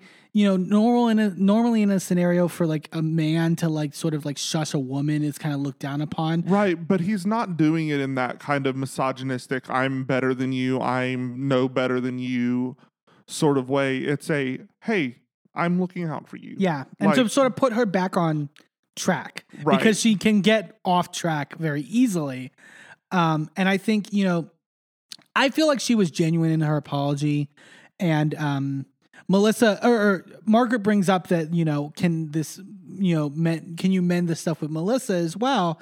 And Teresa's a little more hesitant on that. She brings up the fact that she was really upset last season when uh, they go to Melissa's beach house and Teresa had texted her, "Hey, can you make sure to sort of like help Louis a little bit and sort of make sure that everyone lays off Louis because I'm worried about this is the first time introducing him to the group." And Melissa basically reads the text message to the entire group at the pool, being like, "Look at what Teresa sent me." And I think that she could have even shared that text to everyone without because I feel like there was a coloring of things like, oh my God, look how silly she's being. Yeah. And I think if she had instead said, hey, Teresa wanted to know if we could all lay off of Louis just because he's a little nervous coming into the group for the first time, you know, just give him some space, like be a little nice yeah, to him. it's it kind of uh, and Louis is very opinionated. Also, this episode we saw throughout, he says that it Melissa was insecure in that moment, Mm-hmm. which Melissa takes offense to when she hears it back from Margaret.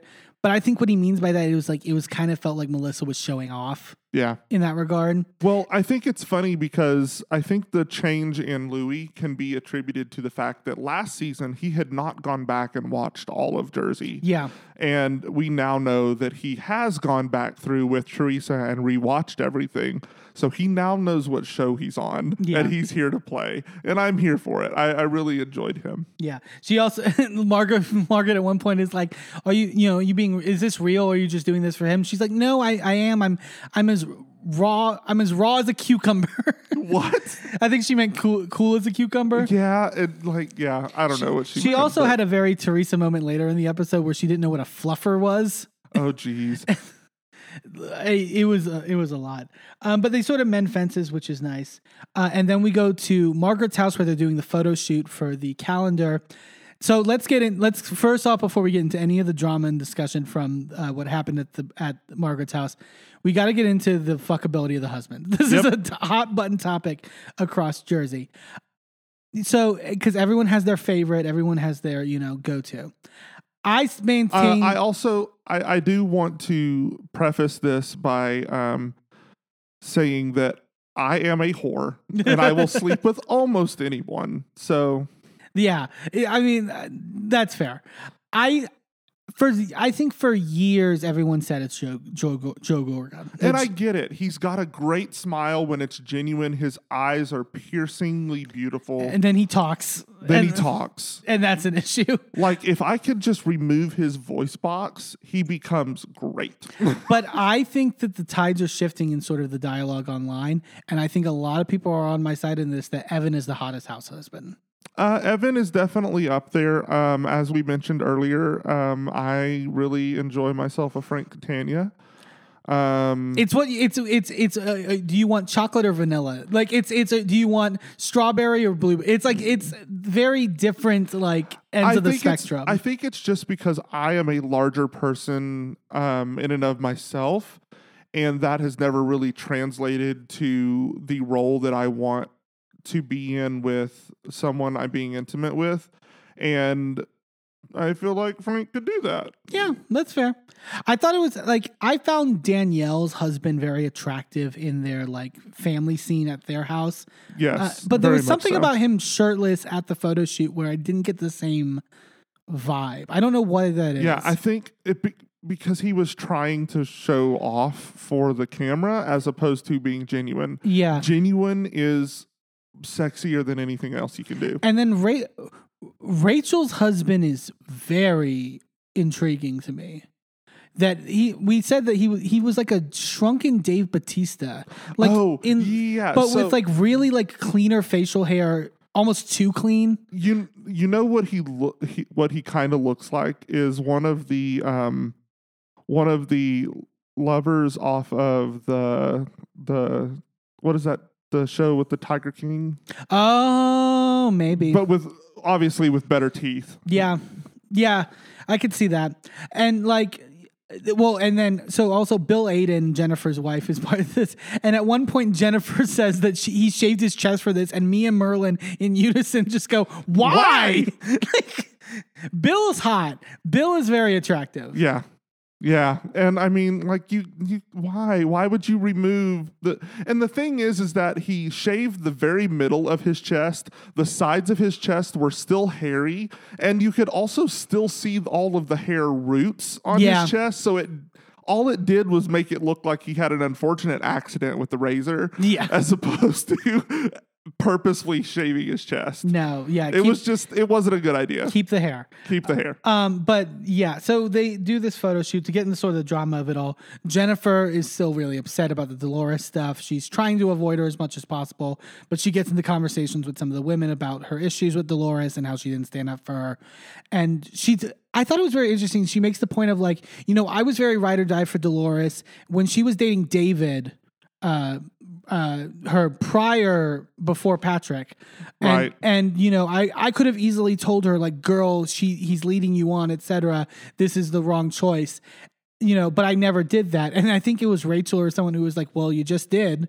But it's like i thought the consensus was that. I thought the consensus was that david was wrong for dolores and that he didn't want marriage. And so therefore if you know he dolores shouldn't stick with him. I thought that was the consensus among the group. Yeah, I and I think it was the consensus among fans too. Like we like David. I didn't dislike David, but I didn't like him for Dolores. right And so Jennifer's getting upset about this. Um, she kind of snaps back at Rachel at one point and is also crying about it. Uh, the word gets back to Dolores that Jennifer's upset. And so Dolores basically pulls Jennifer to the side to sort of have this finally have this conversation. And I there was also that weird moment where Rachel was talking to Melissa about what it was happening with Jennifer and Jackie was in the in like the vicinity as well and like middle of it Jackie's just like you know you can look at me you know you haven't made eye contact with me once it's not good manners Jackie needs that check. Jackie's like I don't want to be a friend of anymore and no, I, I think she wants to be a friend of because she doesn't want the cameras in her business. But if she's going to be there, if she's going to be in the scene, she wants to be involved. yeah. I felt bad for Rachel. She's like this is like my first big event and like I'm getting it from all sides right now. Um, but Dolores and Jennifer talk it out and this was a really good fight I thought from both of their parts. Like they both came in with really good points uh fought for their points and like you know Jennifer's Dolores is just like you. You and I have very different concepts of how uh, we want to be friends. Oh, of what a friend means. And Jennifer's like, you're absolutely right because I'm a good person. You're an asshole. And then they just start fighting some more. Which And I think is honestly the opposite, but whatever. when Je- when Dolores is activated, some people think that Dolores is like a filler housewife and that she doesn't do much.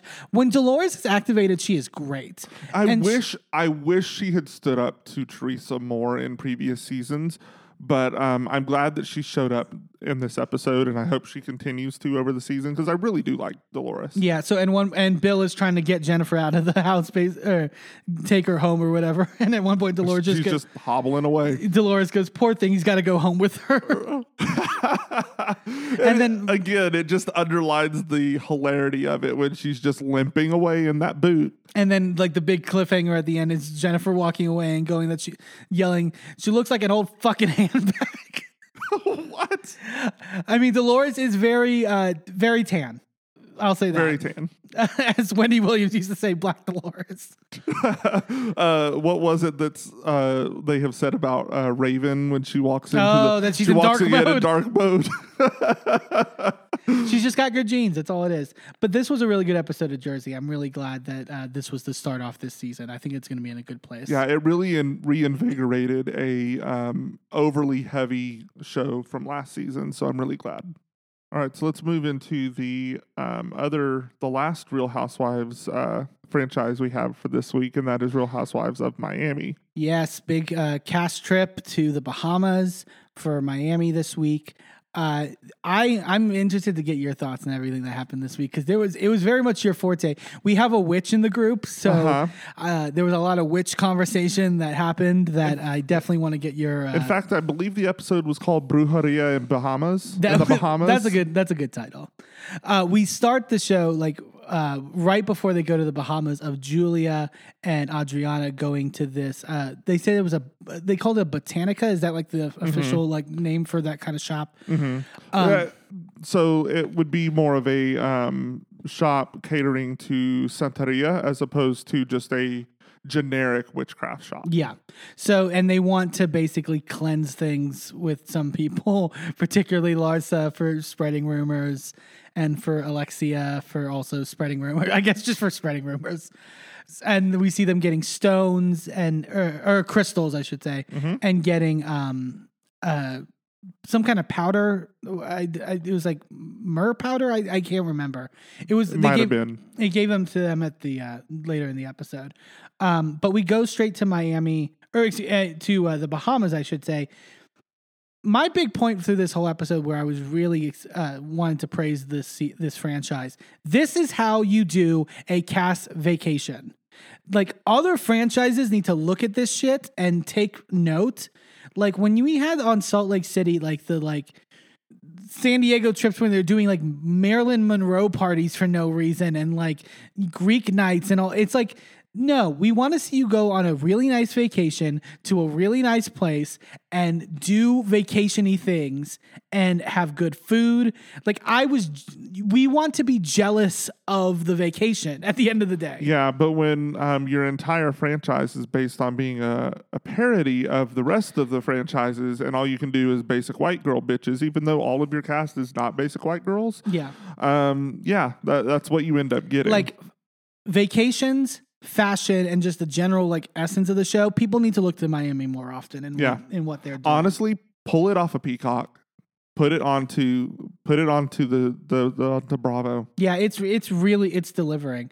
Um, they're uh, going to the hotel, and there's this discussion about Lars because Lars has her hair braided, and then Guerdy's like, "They're really heavy," and like Guerdy's like, "Oh, she's stealing my look." Essentially, I don't want to get into the topic of like braiding hair and like whether it's like So the whole the whole point of braiding hair when you um, are going on vacation is be, especially into places that are humid climates is that it um, the humidity really causes some damage to your hair the more texture you have. yeah, So if you have a a tighter curl pattern in your hair, um, putting your hair into braids will help protect it from that humidity. Um, Now, I now- don't know that Larsa qualifies for that, she said her family was Moroccan, which I don't know if that was a thing that like and I mean, we maybe she, you know, constantly gets her hair, um, you know, permed flat for the show, and because it she's um adhering to white beauty standards Yeah. you know which is a thing that people of color do all the time so know, and then I mean Larsa was friends with Kim Kardashian. yeah so that makes her like person of color adjacent right in her mind Yeah, exactly.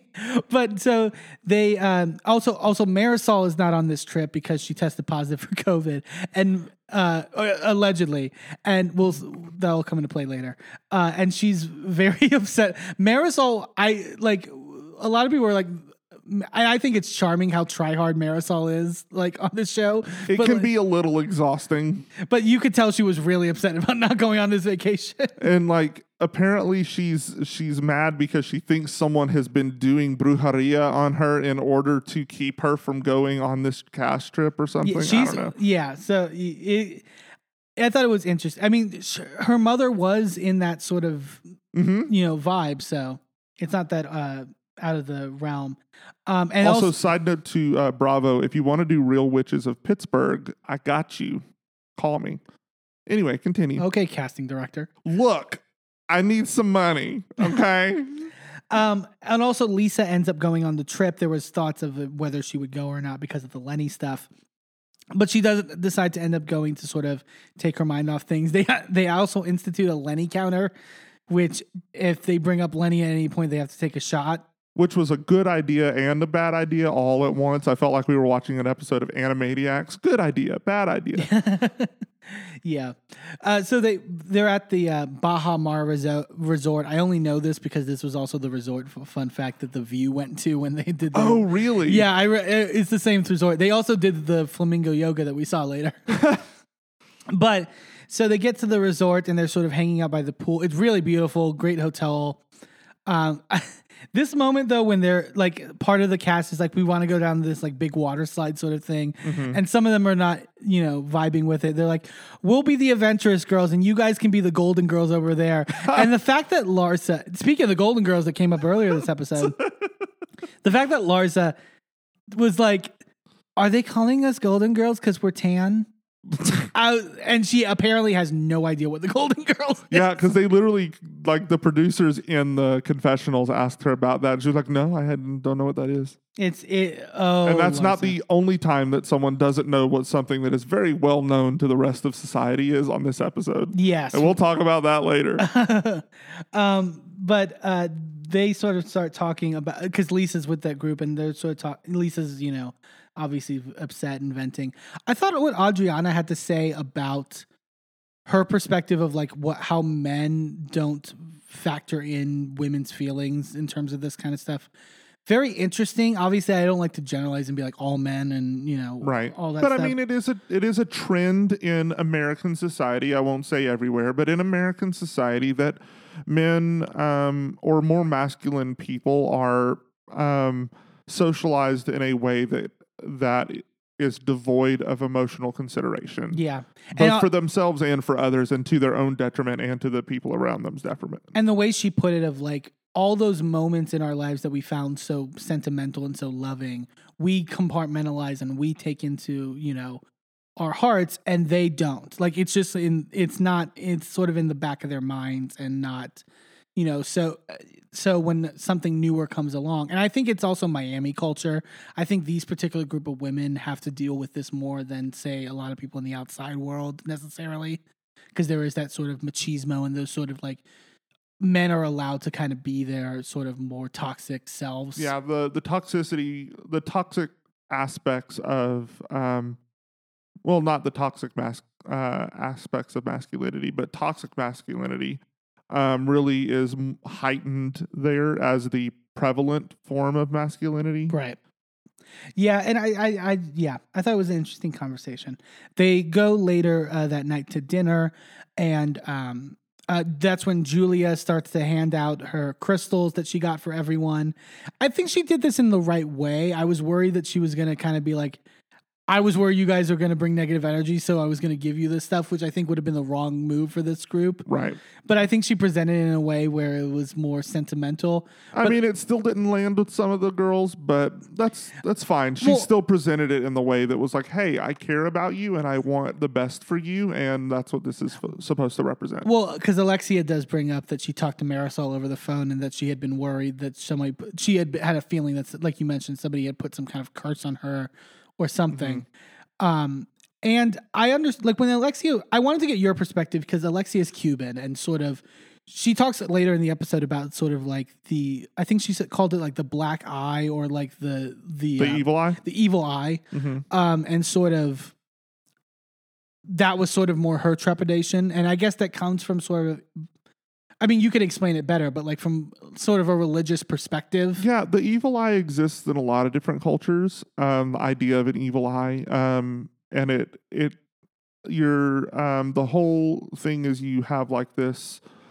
Um, basically, in that someone who is a practitioner of magic, um, you know, white culture we call it witch, um, Latin culture is brujeria, um, you know, or bruja for witch. Um, there's a lot of different variations of that around the world, right? In different cultures. But Right. it pretty much is prevalent that a witch can cast with a look. If she gives you a death glare, you're screwed. So an evil eye um, is those blue stones. You'll sometimes see them as pendants or um, you'll see them in earrings. You'll see them all all these different charms, but sometimes they're just like a little worry stone, and they're um, there's like blue and white rings, like in the shape of an eye, like sort of a an almondy kind of shape. Yeah. Um, and it's supposed to ward off that. It's supposed to protect you from the evil eye. So you carry that on you in case you get on the bad side of a witch.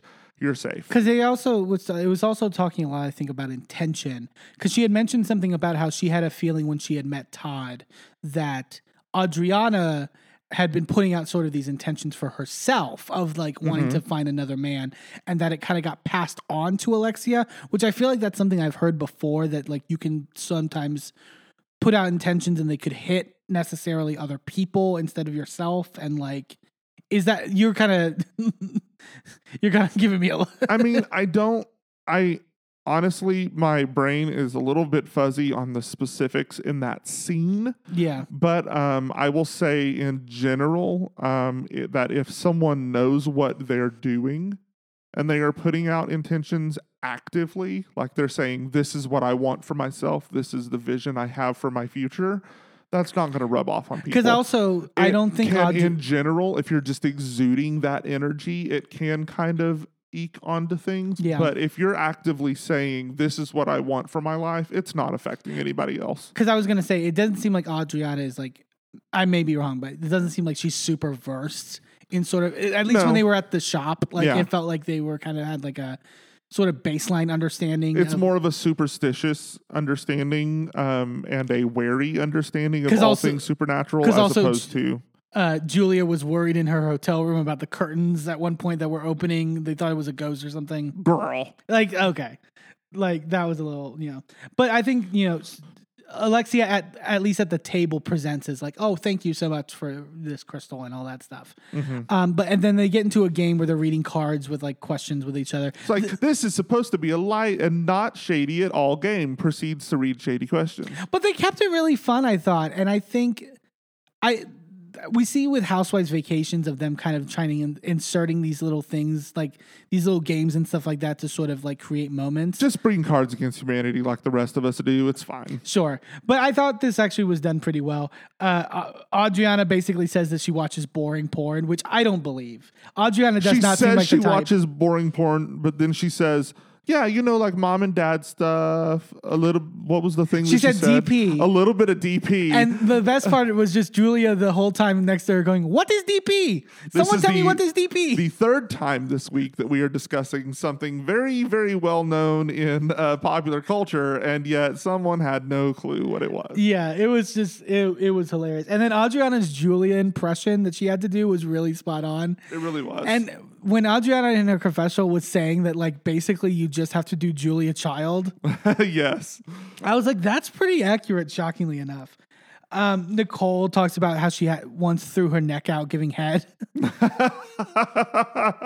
really fun, like sort of lighthearted stuff and and good sort of bonding moments with them and and I think like there's an expectation sometimes that every moment with the group together needs to have drama on these kind of shows. Yeah. And it really doesn't. Like I think this was really fun. Um, they have a good dinner. Uh, the next day they're doing flamingo yoga and they're kind of in their own groups kind of discussing like stuff that happened. Julia felt that like Alexia was kind of coming for her a little bit at the dinner because of what she brought up about Marysol feeling that she was got, had a hex on her, um, and that she, um, she felt kind of off put by it. Um, and then Adriana starts talking about how like she kind of feels really distant from Alexia, and that uh, kind of goes into more depth of why the fact that you know Alexia and Marysol were both in her wedding as bridesmaids, and then like after she got divorced, she kind of like didn't hear from them, she says. Larsa says she doesn't buy this, which I thought was interesting. Larsa was like, I know Alexia, I know the type of person she is, and so, and she and Adriana can exaggerate things at times. yeah, I'd say that's accurate. I would say from what we know of Adriana. yeah, she just likes to uh, just garnish the truth a little. yeah. And I oh, and Lisa also talks about how cuz her, the lily. her children are at camp or whatever while she's at on vacation that her son was really upset and didn't want to go to camp and was saying stuff about like I never want to be married which like was really heartbreaking because it was like he's feeding off of this negative energy with the divorce and all that and that was really sad. Um they go down to have like sort of like a little breakfast. Um and Nicole is like very thankful that everything's going so well in this because Nicole's organized this whole trip and then everything's calm. And she she also makes a point throughout the episode that it's like, well, the fact that Marysol's not here Yeah. and the whole last year was her kind of stirring up all this drama on the vacation. Very nice to, you know, sort of not have that. Um, good foreshadowing. Um, and then, uh, oh, and then um, they start talking about kids to where Julia pulls Guerdy aside to tell her about her and Martina wanting to adopt Right. and that this was sort of a she really wanted to tell Guerdy because of um the sort of stuff that they had last season where they were kind of crying over the fact that like Guerdy had a miscarriage, thought that Julia had as well, but it was for those that didn't watch last season, like a, it's kind of a longer story to get into about how Julia had a baby who unfortunately died from shaken baby syndrome in this like we this like tragic but like mysterious like Like with a nanny that like disappeared. It Yeah. was yeah, And it was very weird. and her the baby's father is like this very notorious like there's a long story it's hard to even get into in this podcast i encourage you to watch last year's uh, season because it's like it's a very riveting story um, but wanted to confide that to guerdy and then adriana and, and alexia kind of talk a little bit to try to hash things out and i feel like they're getting to a good place like like they seem to be trying to meet each other yeah. in the middle more than Alexia is normally one to, as we saw last week. Um, and she kind of felt like, like when Julia came along, Adriana was just focused on her and didn't want anything to do with them. And then, literally, as Adriana is saying, um, you know, I feel like sometimes with you and Marysol, Marysol can kind of like be a little headstrong and insert herself in things and you know kind of create issues. And a- literally as she's saying this hi i got cocky. Marysol coming in with a megaphone. Very very jill zarin uh, Very Jill Zarin. and everyone is just looking at like just head swivels to her and being like oh no I mean, at least this um, cast. Are you talking about Scary Island when you? Talk Yes, about, yes, yes, yes. I thought you were talking about Ultimate Girls Trip when she walked in and no one knew who she was. well that well to reference right. Scary Island. Um, that it was so funny. It was so like, oh, oh my god, of fucking course. And of course, going forward, this trip is going to get really messy. I feel like all the niceties are going to go out the window. Yeah, but I honestly, I really love that Miami is so much lighter than other seasons or other um, franchises because there's no real bad blood. Like people have their fights, people have their tiffs, but at the end of the day, I believe that this group likes each other and likes spending time with each other. And they have their differences, obviously, like every friend group does. But at the end of the day, I believe that they are a group of friends. Yes, I, I will say we in the beginning of the episode we got like a kind of like quick trailer of like what we're to, to expect from this vacation. And there is something that happens. I won't spoil it because it hasn't happened yet on the show, but they show the clip of it that might put that to the test a little bit. It might. I I was mouth agape when I won't spoil anything. It's ooh, Just stay tuned. Stay Just stay tuned. tuned because we will be talking about it when it happens. Yeah, but uh, this, like you said, really great episode of Miami. Uh, I think is a great model of what a Housewives franchise should look like, and everyone should be taking notes. Uh, but we're going to take a quick commercial break, and when we come back, we are going to get to talk about the season ten premiere of Vanderpump Rules. You're not going to want to miss it.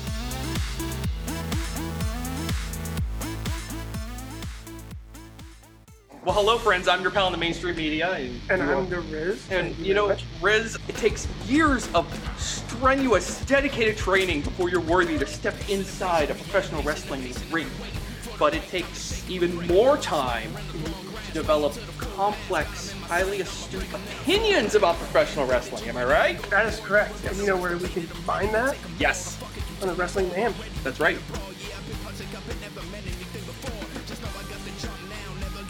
Sidekick Media Services. We are your sidekick in business for social media, video production, and more.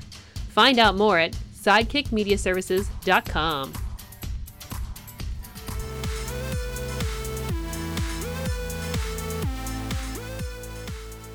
Welcome back to a gay and his MB. Let's get into Vanderpump Rules. Stay, thank you so much, listeners, for sticking with us. We know this is a longer episode than usual, um, but we wanted to make sure that we dove into every bit of these episodes with you and gave you the same quality content you are used to getting from us. So thank you again for sticking with us. Now let's dive in. Yeah, Vanderpump Rules. This is a franchise that, like, we when me and Merlin both binged Housewives over COVID mainly, and sort of like, and we reached the point though where it's like, okay, that's kind of it. I, I didn't think I was going to touch Vanderpump Rules. It didn't we seem like had my vibe. actively so let me take you through this because initially i was like no i don't really watch this kind of reality television it's not my it's not my zhuzh you know and Eamon was like you know we we really should watch this one uh, franchise of Real least Housewives. because at least it's a subset of Beverly Hills with Lisa Vanderpump at the helm. There might be some contextual elements. Right. And I was like, okay, fine, we'll watch this one. And then he's like, okay, but we should also watch this one. I'm like, okay, fine. And then it turns out that we're watching everything on Bravo pretty much that's not um, Below Deck and uh, Summer House, Summer House, whatever and that that is. sort of stuff. Yeah. But like all the uh, the housewives and housewives adjacent things like Vanderpump Rules, um, Kandi and the Gang, we watched the one season of, you know, those things. Um, now we're watching all of it, and it's all Eamon's fault, and I wanted to put that out there. Sorry. Um, but I will say we were both kind of trepidatious of Vanderpump Rules of whether we were going to like it, but I think we got hooked very Riveted. quickly. It is a great show. Um, and I think there was also a lot of worry that it's kind of like dipped a little bit because the main characters aren't because uh, this was also originally a show revolving around the waiters and waitresses at uh, SUR, which is the restaurant owned by Lisa Vanderpump in Beverly Hills. And now they've kind of drifted away from that because they've gotten older. Now they have families. Now they have their own businesses and stuff like that. But this episode, this first episode for season 10, I thought really got back into like what I love about this show. Oh yeah, completely. Um, so over the break, we or at last reunion, we found out that um, James and um, Raquel. Raquel had uh, called off their engagement, and then, but uh, right after hearing that Lala and um, Randall. Randall had broken up, and there's all this scandal about Randall, um, and then after the reunion and before they started filming for the new season, um, Tom Schwartz and Katie broke up. And and they got a divorce, and, And- it's just like, oh my gosh, like everybody's single now. What is Well, going on? And the Katie and Tom one, I think, was really like a big. I mean, like we've only seen them together on this show. The yeah, very they've beginning. been together for twelve years, married for five, and it just it was really heartbreaking hearing that happen. But I was really happy also- to see them more healthily handle this, at least in the beginning. I know there's some drama, but they're they're still friends, and it it's a beautiful way to handle a, a divorce. This intro with sort of like the contrasting of like seeing the wedding, like and and and seeing Sandoval crying to the dog. I had forgotten about that, and then he literally on the screen is wiping his eyes with the dog, and we both just went, "We forgot that." and then contrast to now um you know katie said that um that to- the issue was that tom never really made her a priority which very true we have been saying it since i mean season it's, one. it's not the, it's not a breakup we're necessarily we're sad about but we're not surprised about Yeah. i think Surprised it lasted this long, to be honest. their communication was never good i would say largely on tom's part i mean literally during the when they're talking about them breaking up and what katie asking for the divorce like tom's like i can't give you specifics of what she said because i wasn't listening but i know that one of her issues was that i don't listen to her which yeah tom i mean that's also a polite way to put it about like it's And it's also gotten pointed out at every reunion since season one. So I mean, it's not like you didn't know, yeah. But, but he wasn't listening, so he didn't. but Katie also makes it clear that we can have a friendship, we can, you know, be friends, we don't have to split up this group, but on one condition, don't hook up with anyone in the friend group. And then Yeah. that's the big cliffhanger of the intro. And ba- if you follow the T of the from filming and everything that goes on in between, We know he hooks up with somebody. yeah. we won't spoil who that is yet. what do you, also quick uh, before we get into the episode, what is your thoughts on the new intro? I love the new intro. I have been complaining for several seasons now that it is really not a great representation for your restaurant when all of your bartenders and servers fling drinks at each other But it's so the intro. iconic. It really is. And but one of the most iconic things with her not being on the show anymore um, from the intro is um, Kristen always having a weird look on her face in every intro. And then last season, I really missed it, and I miss it again this season. But I do not miss having Kristen on the show Oh, too much. It's way too much. We we differ on that. I, I but I do miss Stassi. Bring Stassi back. Justice for Stassi. I, I I fully agree. Uh, You know, we're not going to get into it because I, whatever you'll make Bring the us. witches of WeHo back. but it's okay.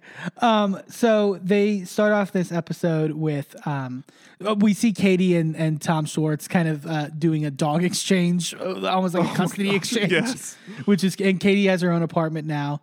Um, the dog is pouting when when uh, Schwartz, Schwartz walks out, and Yeah. she's like, "You are really overreacting."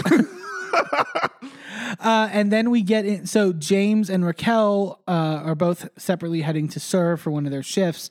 Uh, James is DJing again at SUR, and James is now with another girl named Ally, who he got with like three weeks, after breaking up with Raquel. which means three weeks after the reunion, and is already living with her. and calling her the love of his life. Yeah, that's an issue. Um, Raquel also notes that uh, she thinks that Ally looks like James's mom, and that it's kind of might be like a mommy issues thing. Which James does have some has some mommy issues that we've seen on the show. and he also has an addictive personality, and I think that he's just replacing the alcohol with women. Well, and Lisa brings it up uh, uh, when she talks to James later in the episode about like. I feel like he should have taken a break. Yeah. Like he should have taken at least like six months to they were be together for a while. like five years almost. Yeah. Like, you know, he should have taken some time to be with himself and be with his own thoughts and sort of get like but he can't do that. His, my I will like scream this from the mountaintops. That man has unmedicated ADHD. Get him on medication and he'll be fine. yeah, switch the cocaine. For, Yeah. Stop taking coke, dude. Like he's he's admitted to it by the way. It's not conjecture. Um, but and Raquel, I will say, seems a lot more confident this season, and we see it throughout the episode, which I really enjoy because I've already always liked Raquel on the show. I think she's gotten bogged down with James a lot, and because of her relationship with James, she's never been able to sort of like fully express herself. And she gets into that a little bit about how she kind of had to be quiet at times and like not rock the boat. She says, but I really do enjoy who this new Raquel is because, and with Katie too, you see really both of them showing who they always were, but Yeah. were hiding because we never we never got to see them we never got to see Katie not being a mother to Schwartz. to Schwartz and not always taking care of him and doing everything he needed, and so she wasn't like taking care of herself and now she is and now she's living her best life and i love it and um, we see the same thing with raquel like we really see both of them blossom uh, even just in one episode you really see a drastic change in their personalities and it's it's beautiful to see Yeah. And then we also head over to the still being renovated Schwartz and Sandy's. Uh, as, why has this place not opened yet Oh my God. Well, they're getting ready at this point in the show for the Daily Mail party that's going to happen uh, within the week. Also, why is it always a Daily Mail um, party? Because isn't that the first thing that they had at Tom Tom too? And it was Yeah. Yeah. Something uh, you would think, like, I mean, you would think allegedly with Lisa's connections, if you want to believe the women on Beverly Hills, you would think page six. oh yeah, but we won't get into that. That's a long conversation. Um, but so they're talk they're getting everything ready. They're finalizing the design elements, and they're like, we can't go back. We have to sort of just power through until this party. Um, and Schwartz, I thought was interesting. There was a little bit of talk of this at the reunion from Katie last year, but Schwartz basically says that Sandoval has kind of been MIA in sort of some of the discussions because of his band. and we really thought that it was kind of just him smoke, like blowing smoke up Katie's ass at the reunion. To be honest, but turns out that it's true. He has a new band, and he like went and was doing all this stuff with them, and really was kind of leaving all of Schwartz and Sandy's preparation for opening to Schwartz, and that's Don't not a good idea. don't, leave any- anything to Schwartz. don't leave anything to Schwartz. He should always be a number two guy. Like he's he's not a head bitch in charge. That's Yeah. just not him. We also find out that when we get to SUR and Raquel starting a shift, that uh, her and Peter have hooked up uh, with uh, Peter, the manager at SUR, who I think is Has hooked up- gotten passed around to every cast member. I think at this point. So that's always so for those that don't watch Vanderpump Rules, this has always been the conundrum with the show is that you have these people in these relationships working in this restaurant, and Lisa Vanderpump, the owner of this restaurant, kind of has to be like, well, they all do well, and if they can put it, if they can put the drama past them, I'll, I'll they would get them. fired at any other restaurant in existence, and they just stay on this show for so. and Peter, particularly, who's been like a manager there from the beginning, like who's been like at what in what other case can you like have a manager who is sleeping with every waitress at your restaurant and you don't fire him yeah.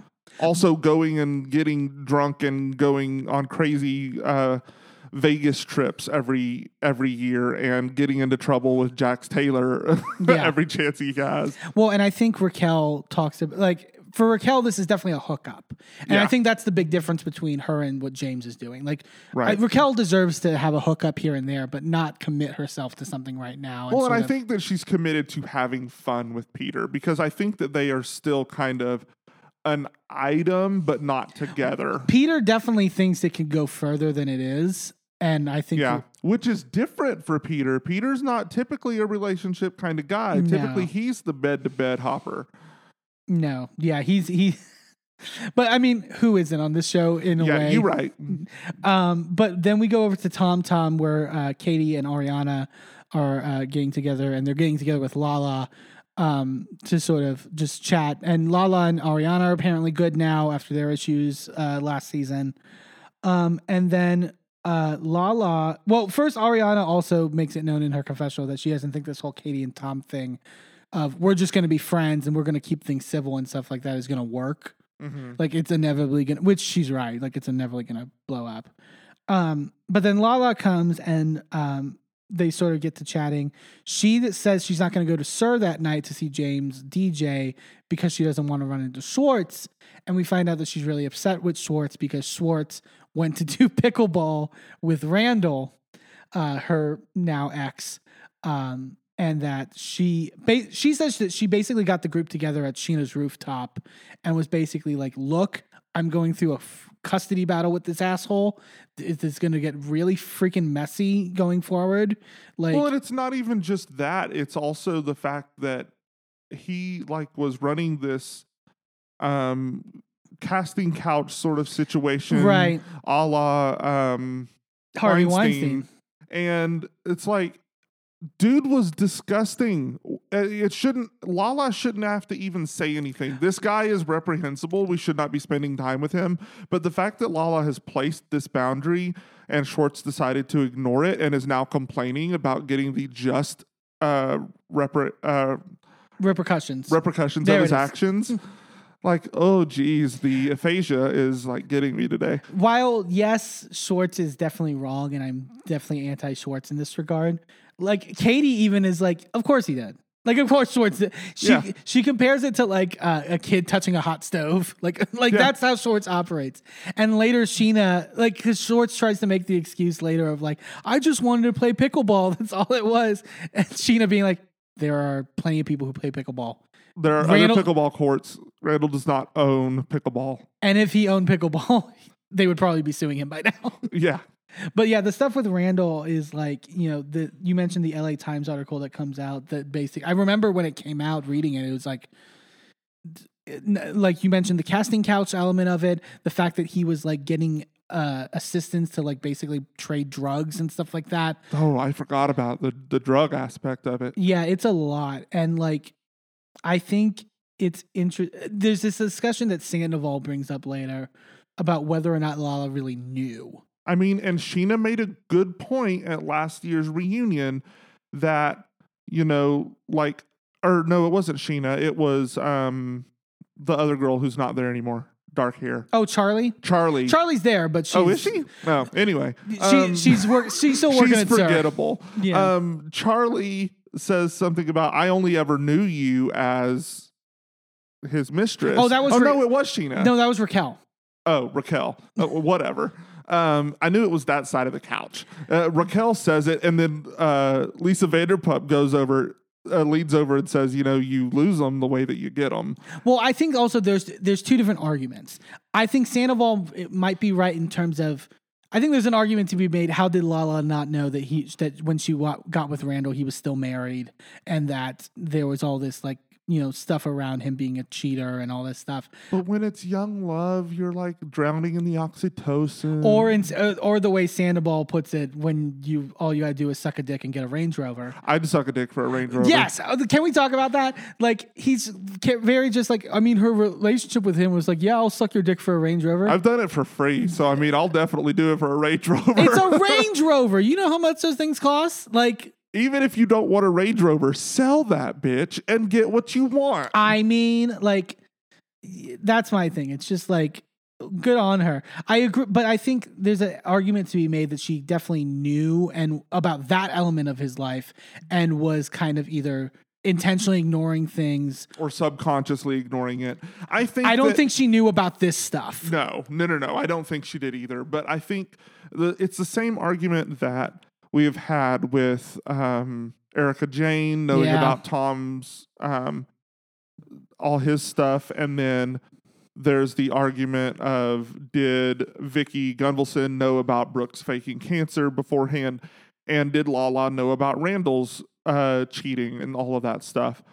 Um, I think the argument is the same: is that they probably had hints, they probably knew in the back of their mind, but they were ignoring it because they loved this man, Yeah. and that is, you know, that is uh, what we often tell women in the society is that their value comes from the man that they're attached to, and I think the more power we can give women, um, and make sure that they are self-sustained and taken care of on their own, the more or the less likely jerks like this will get away with this shit because women will be able to walk and have the freedom to get out of a bad situation. Yeah. I also like if if it was an arrangement, good on them. Like I, Again, stay out of people's marriages. if they got an arrangement, let them have their arrangement and keep your nose out of it. yeah.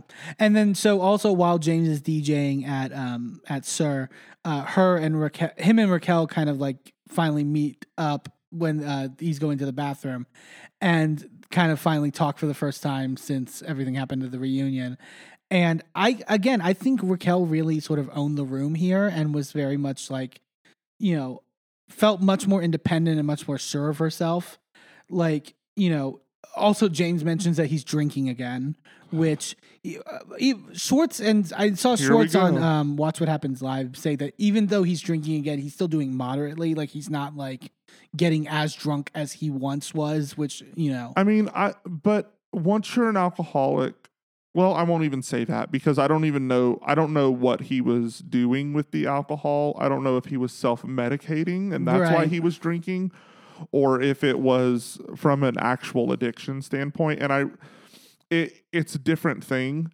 Um, you know, there are people who once they deal with the reason that they were drinking, they can go back to having a casual drink here and there. I don't think James has handled it. no, I don't think he's at a place where he can go back to healthily drinking and have that healthy relationship with alcohol. I don't think it's Well, possible and also yet. we talk about his codependency, and he mentions even in the conversation with Raquel, like, the, if I want to quit next time, I'll do it without an ultimatum because Raquel essentially gave him an ultimatum at one point. Which is fair. He should do it for himself, but also trying to put that back on her is really shitty of him. Right, but that's, I mean, But it's James. it's James. I also. Do you think he followed her to the bathroom? I think he knew he, she was in the bathroom. I got that feeling that he James was is not- for a confrontation, Yeah, I mean, James is not very, uh, tr- uh, veiled in his actions. Yeah, he's very transparent. Like he, th- this whole conversation, he can't really mask anything. Like in terms of his insecurity, he and he says that Ally is like the love of his life. With even Raquel's like, really, like after only three months, and also you w- were saying that about me for yeah. like I think, you know, he's he's got a lot of issues. Um, and then so we eventually then go to uh, James is doing another DJing event at this like poolside hotel um, that uh, Lala's going to go to this time because she promised him to. Um, and so they. Uh, this is also the first time we see Ally sort of in a public setting with the group, and they're kind of grilling her, but not real. I think they're doing a good job of like just sort of like getting to know her a bit more. Lala at one point says that because I guess she has really thin lips, and that's that James loves a thin-lipped bitch, is what Lala says. Which I don't even think her lips are that thin. They're not. They're not Lala's. I mean, they're not season season seven Katya lips. I mean, they're No. they're They're they're you know let, let's lay off the lips.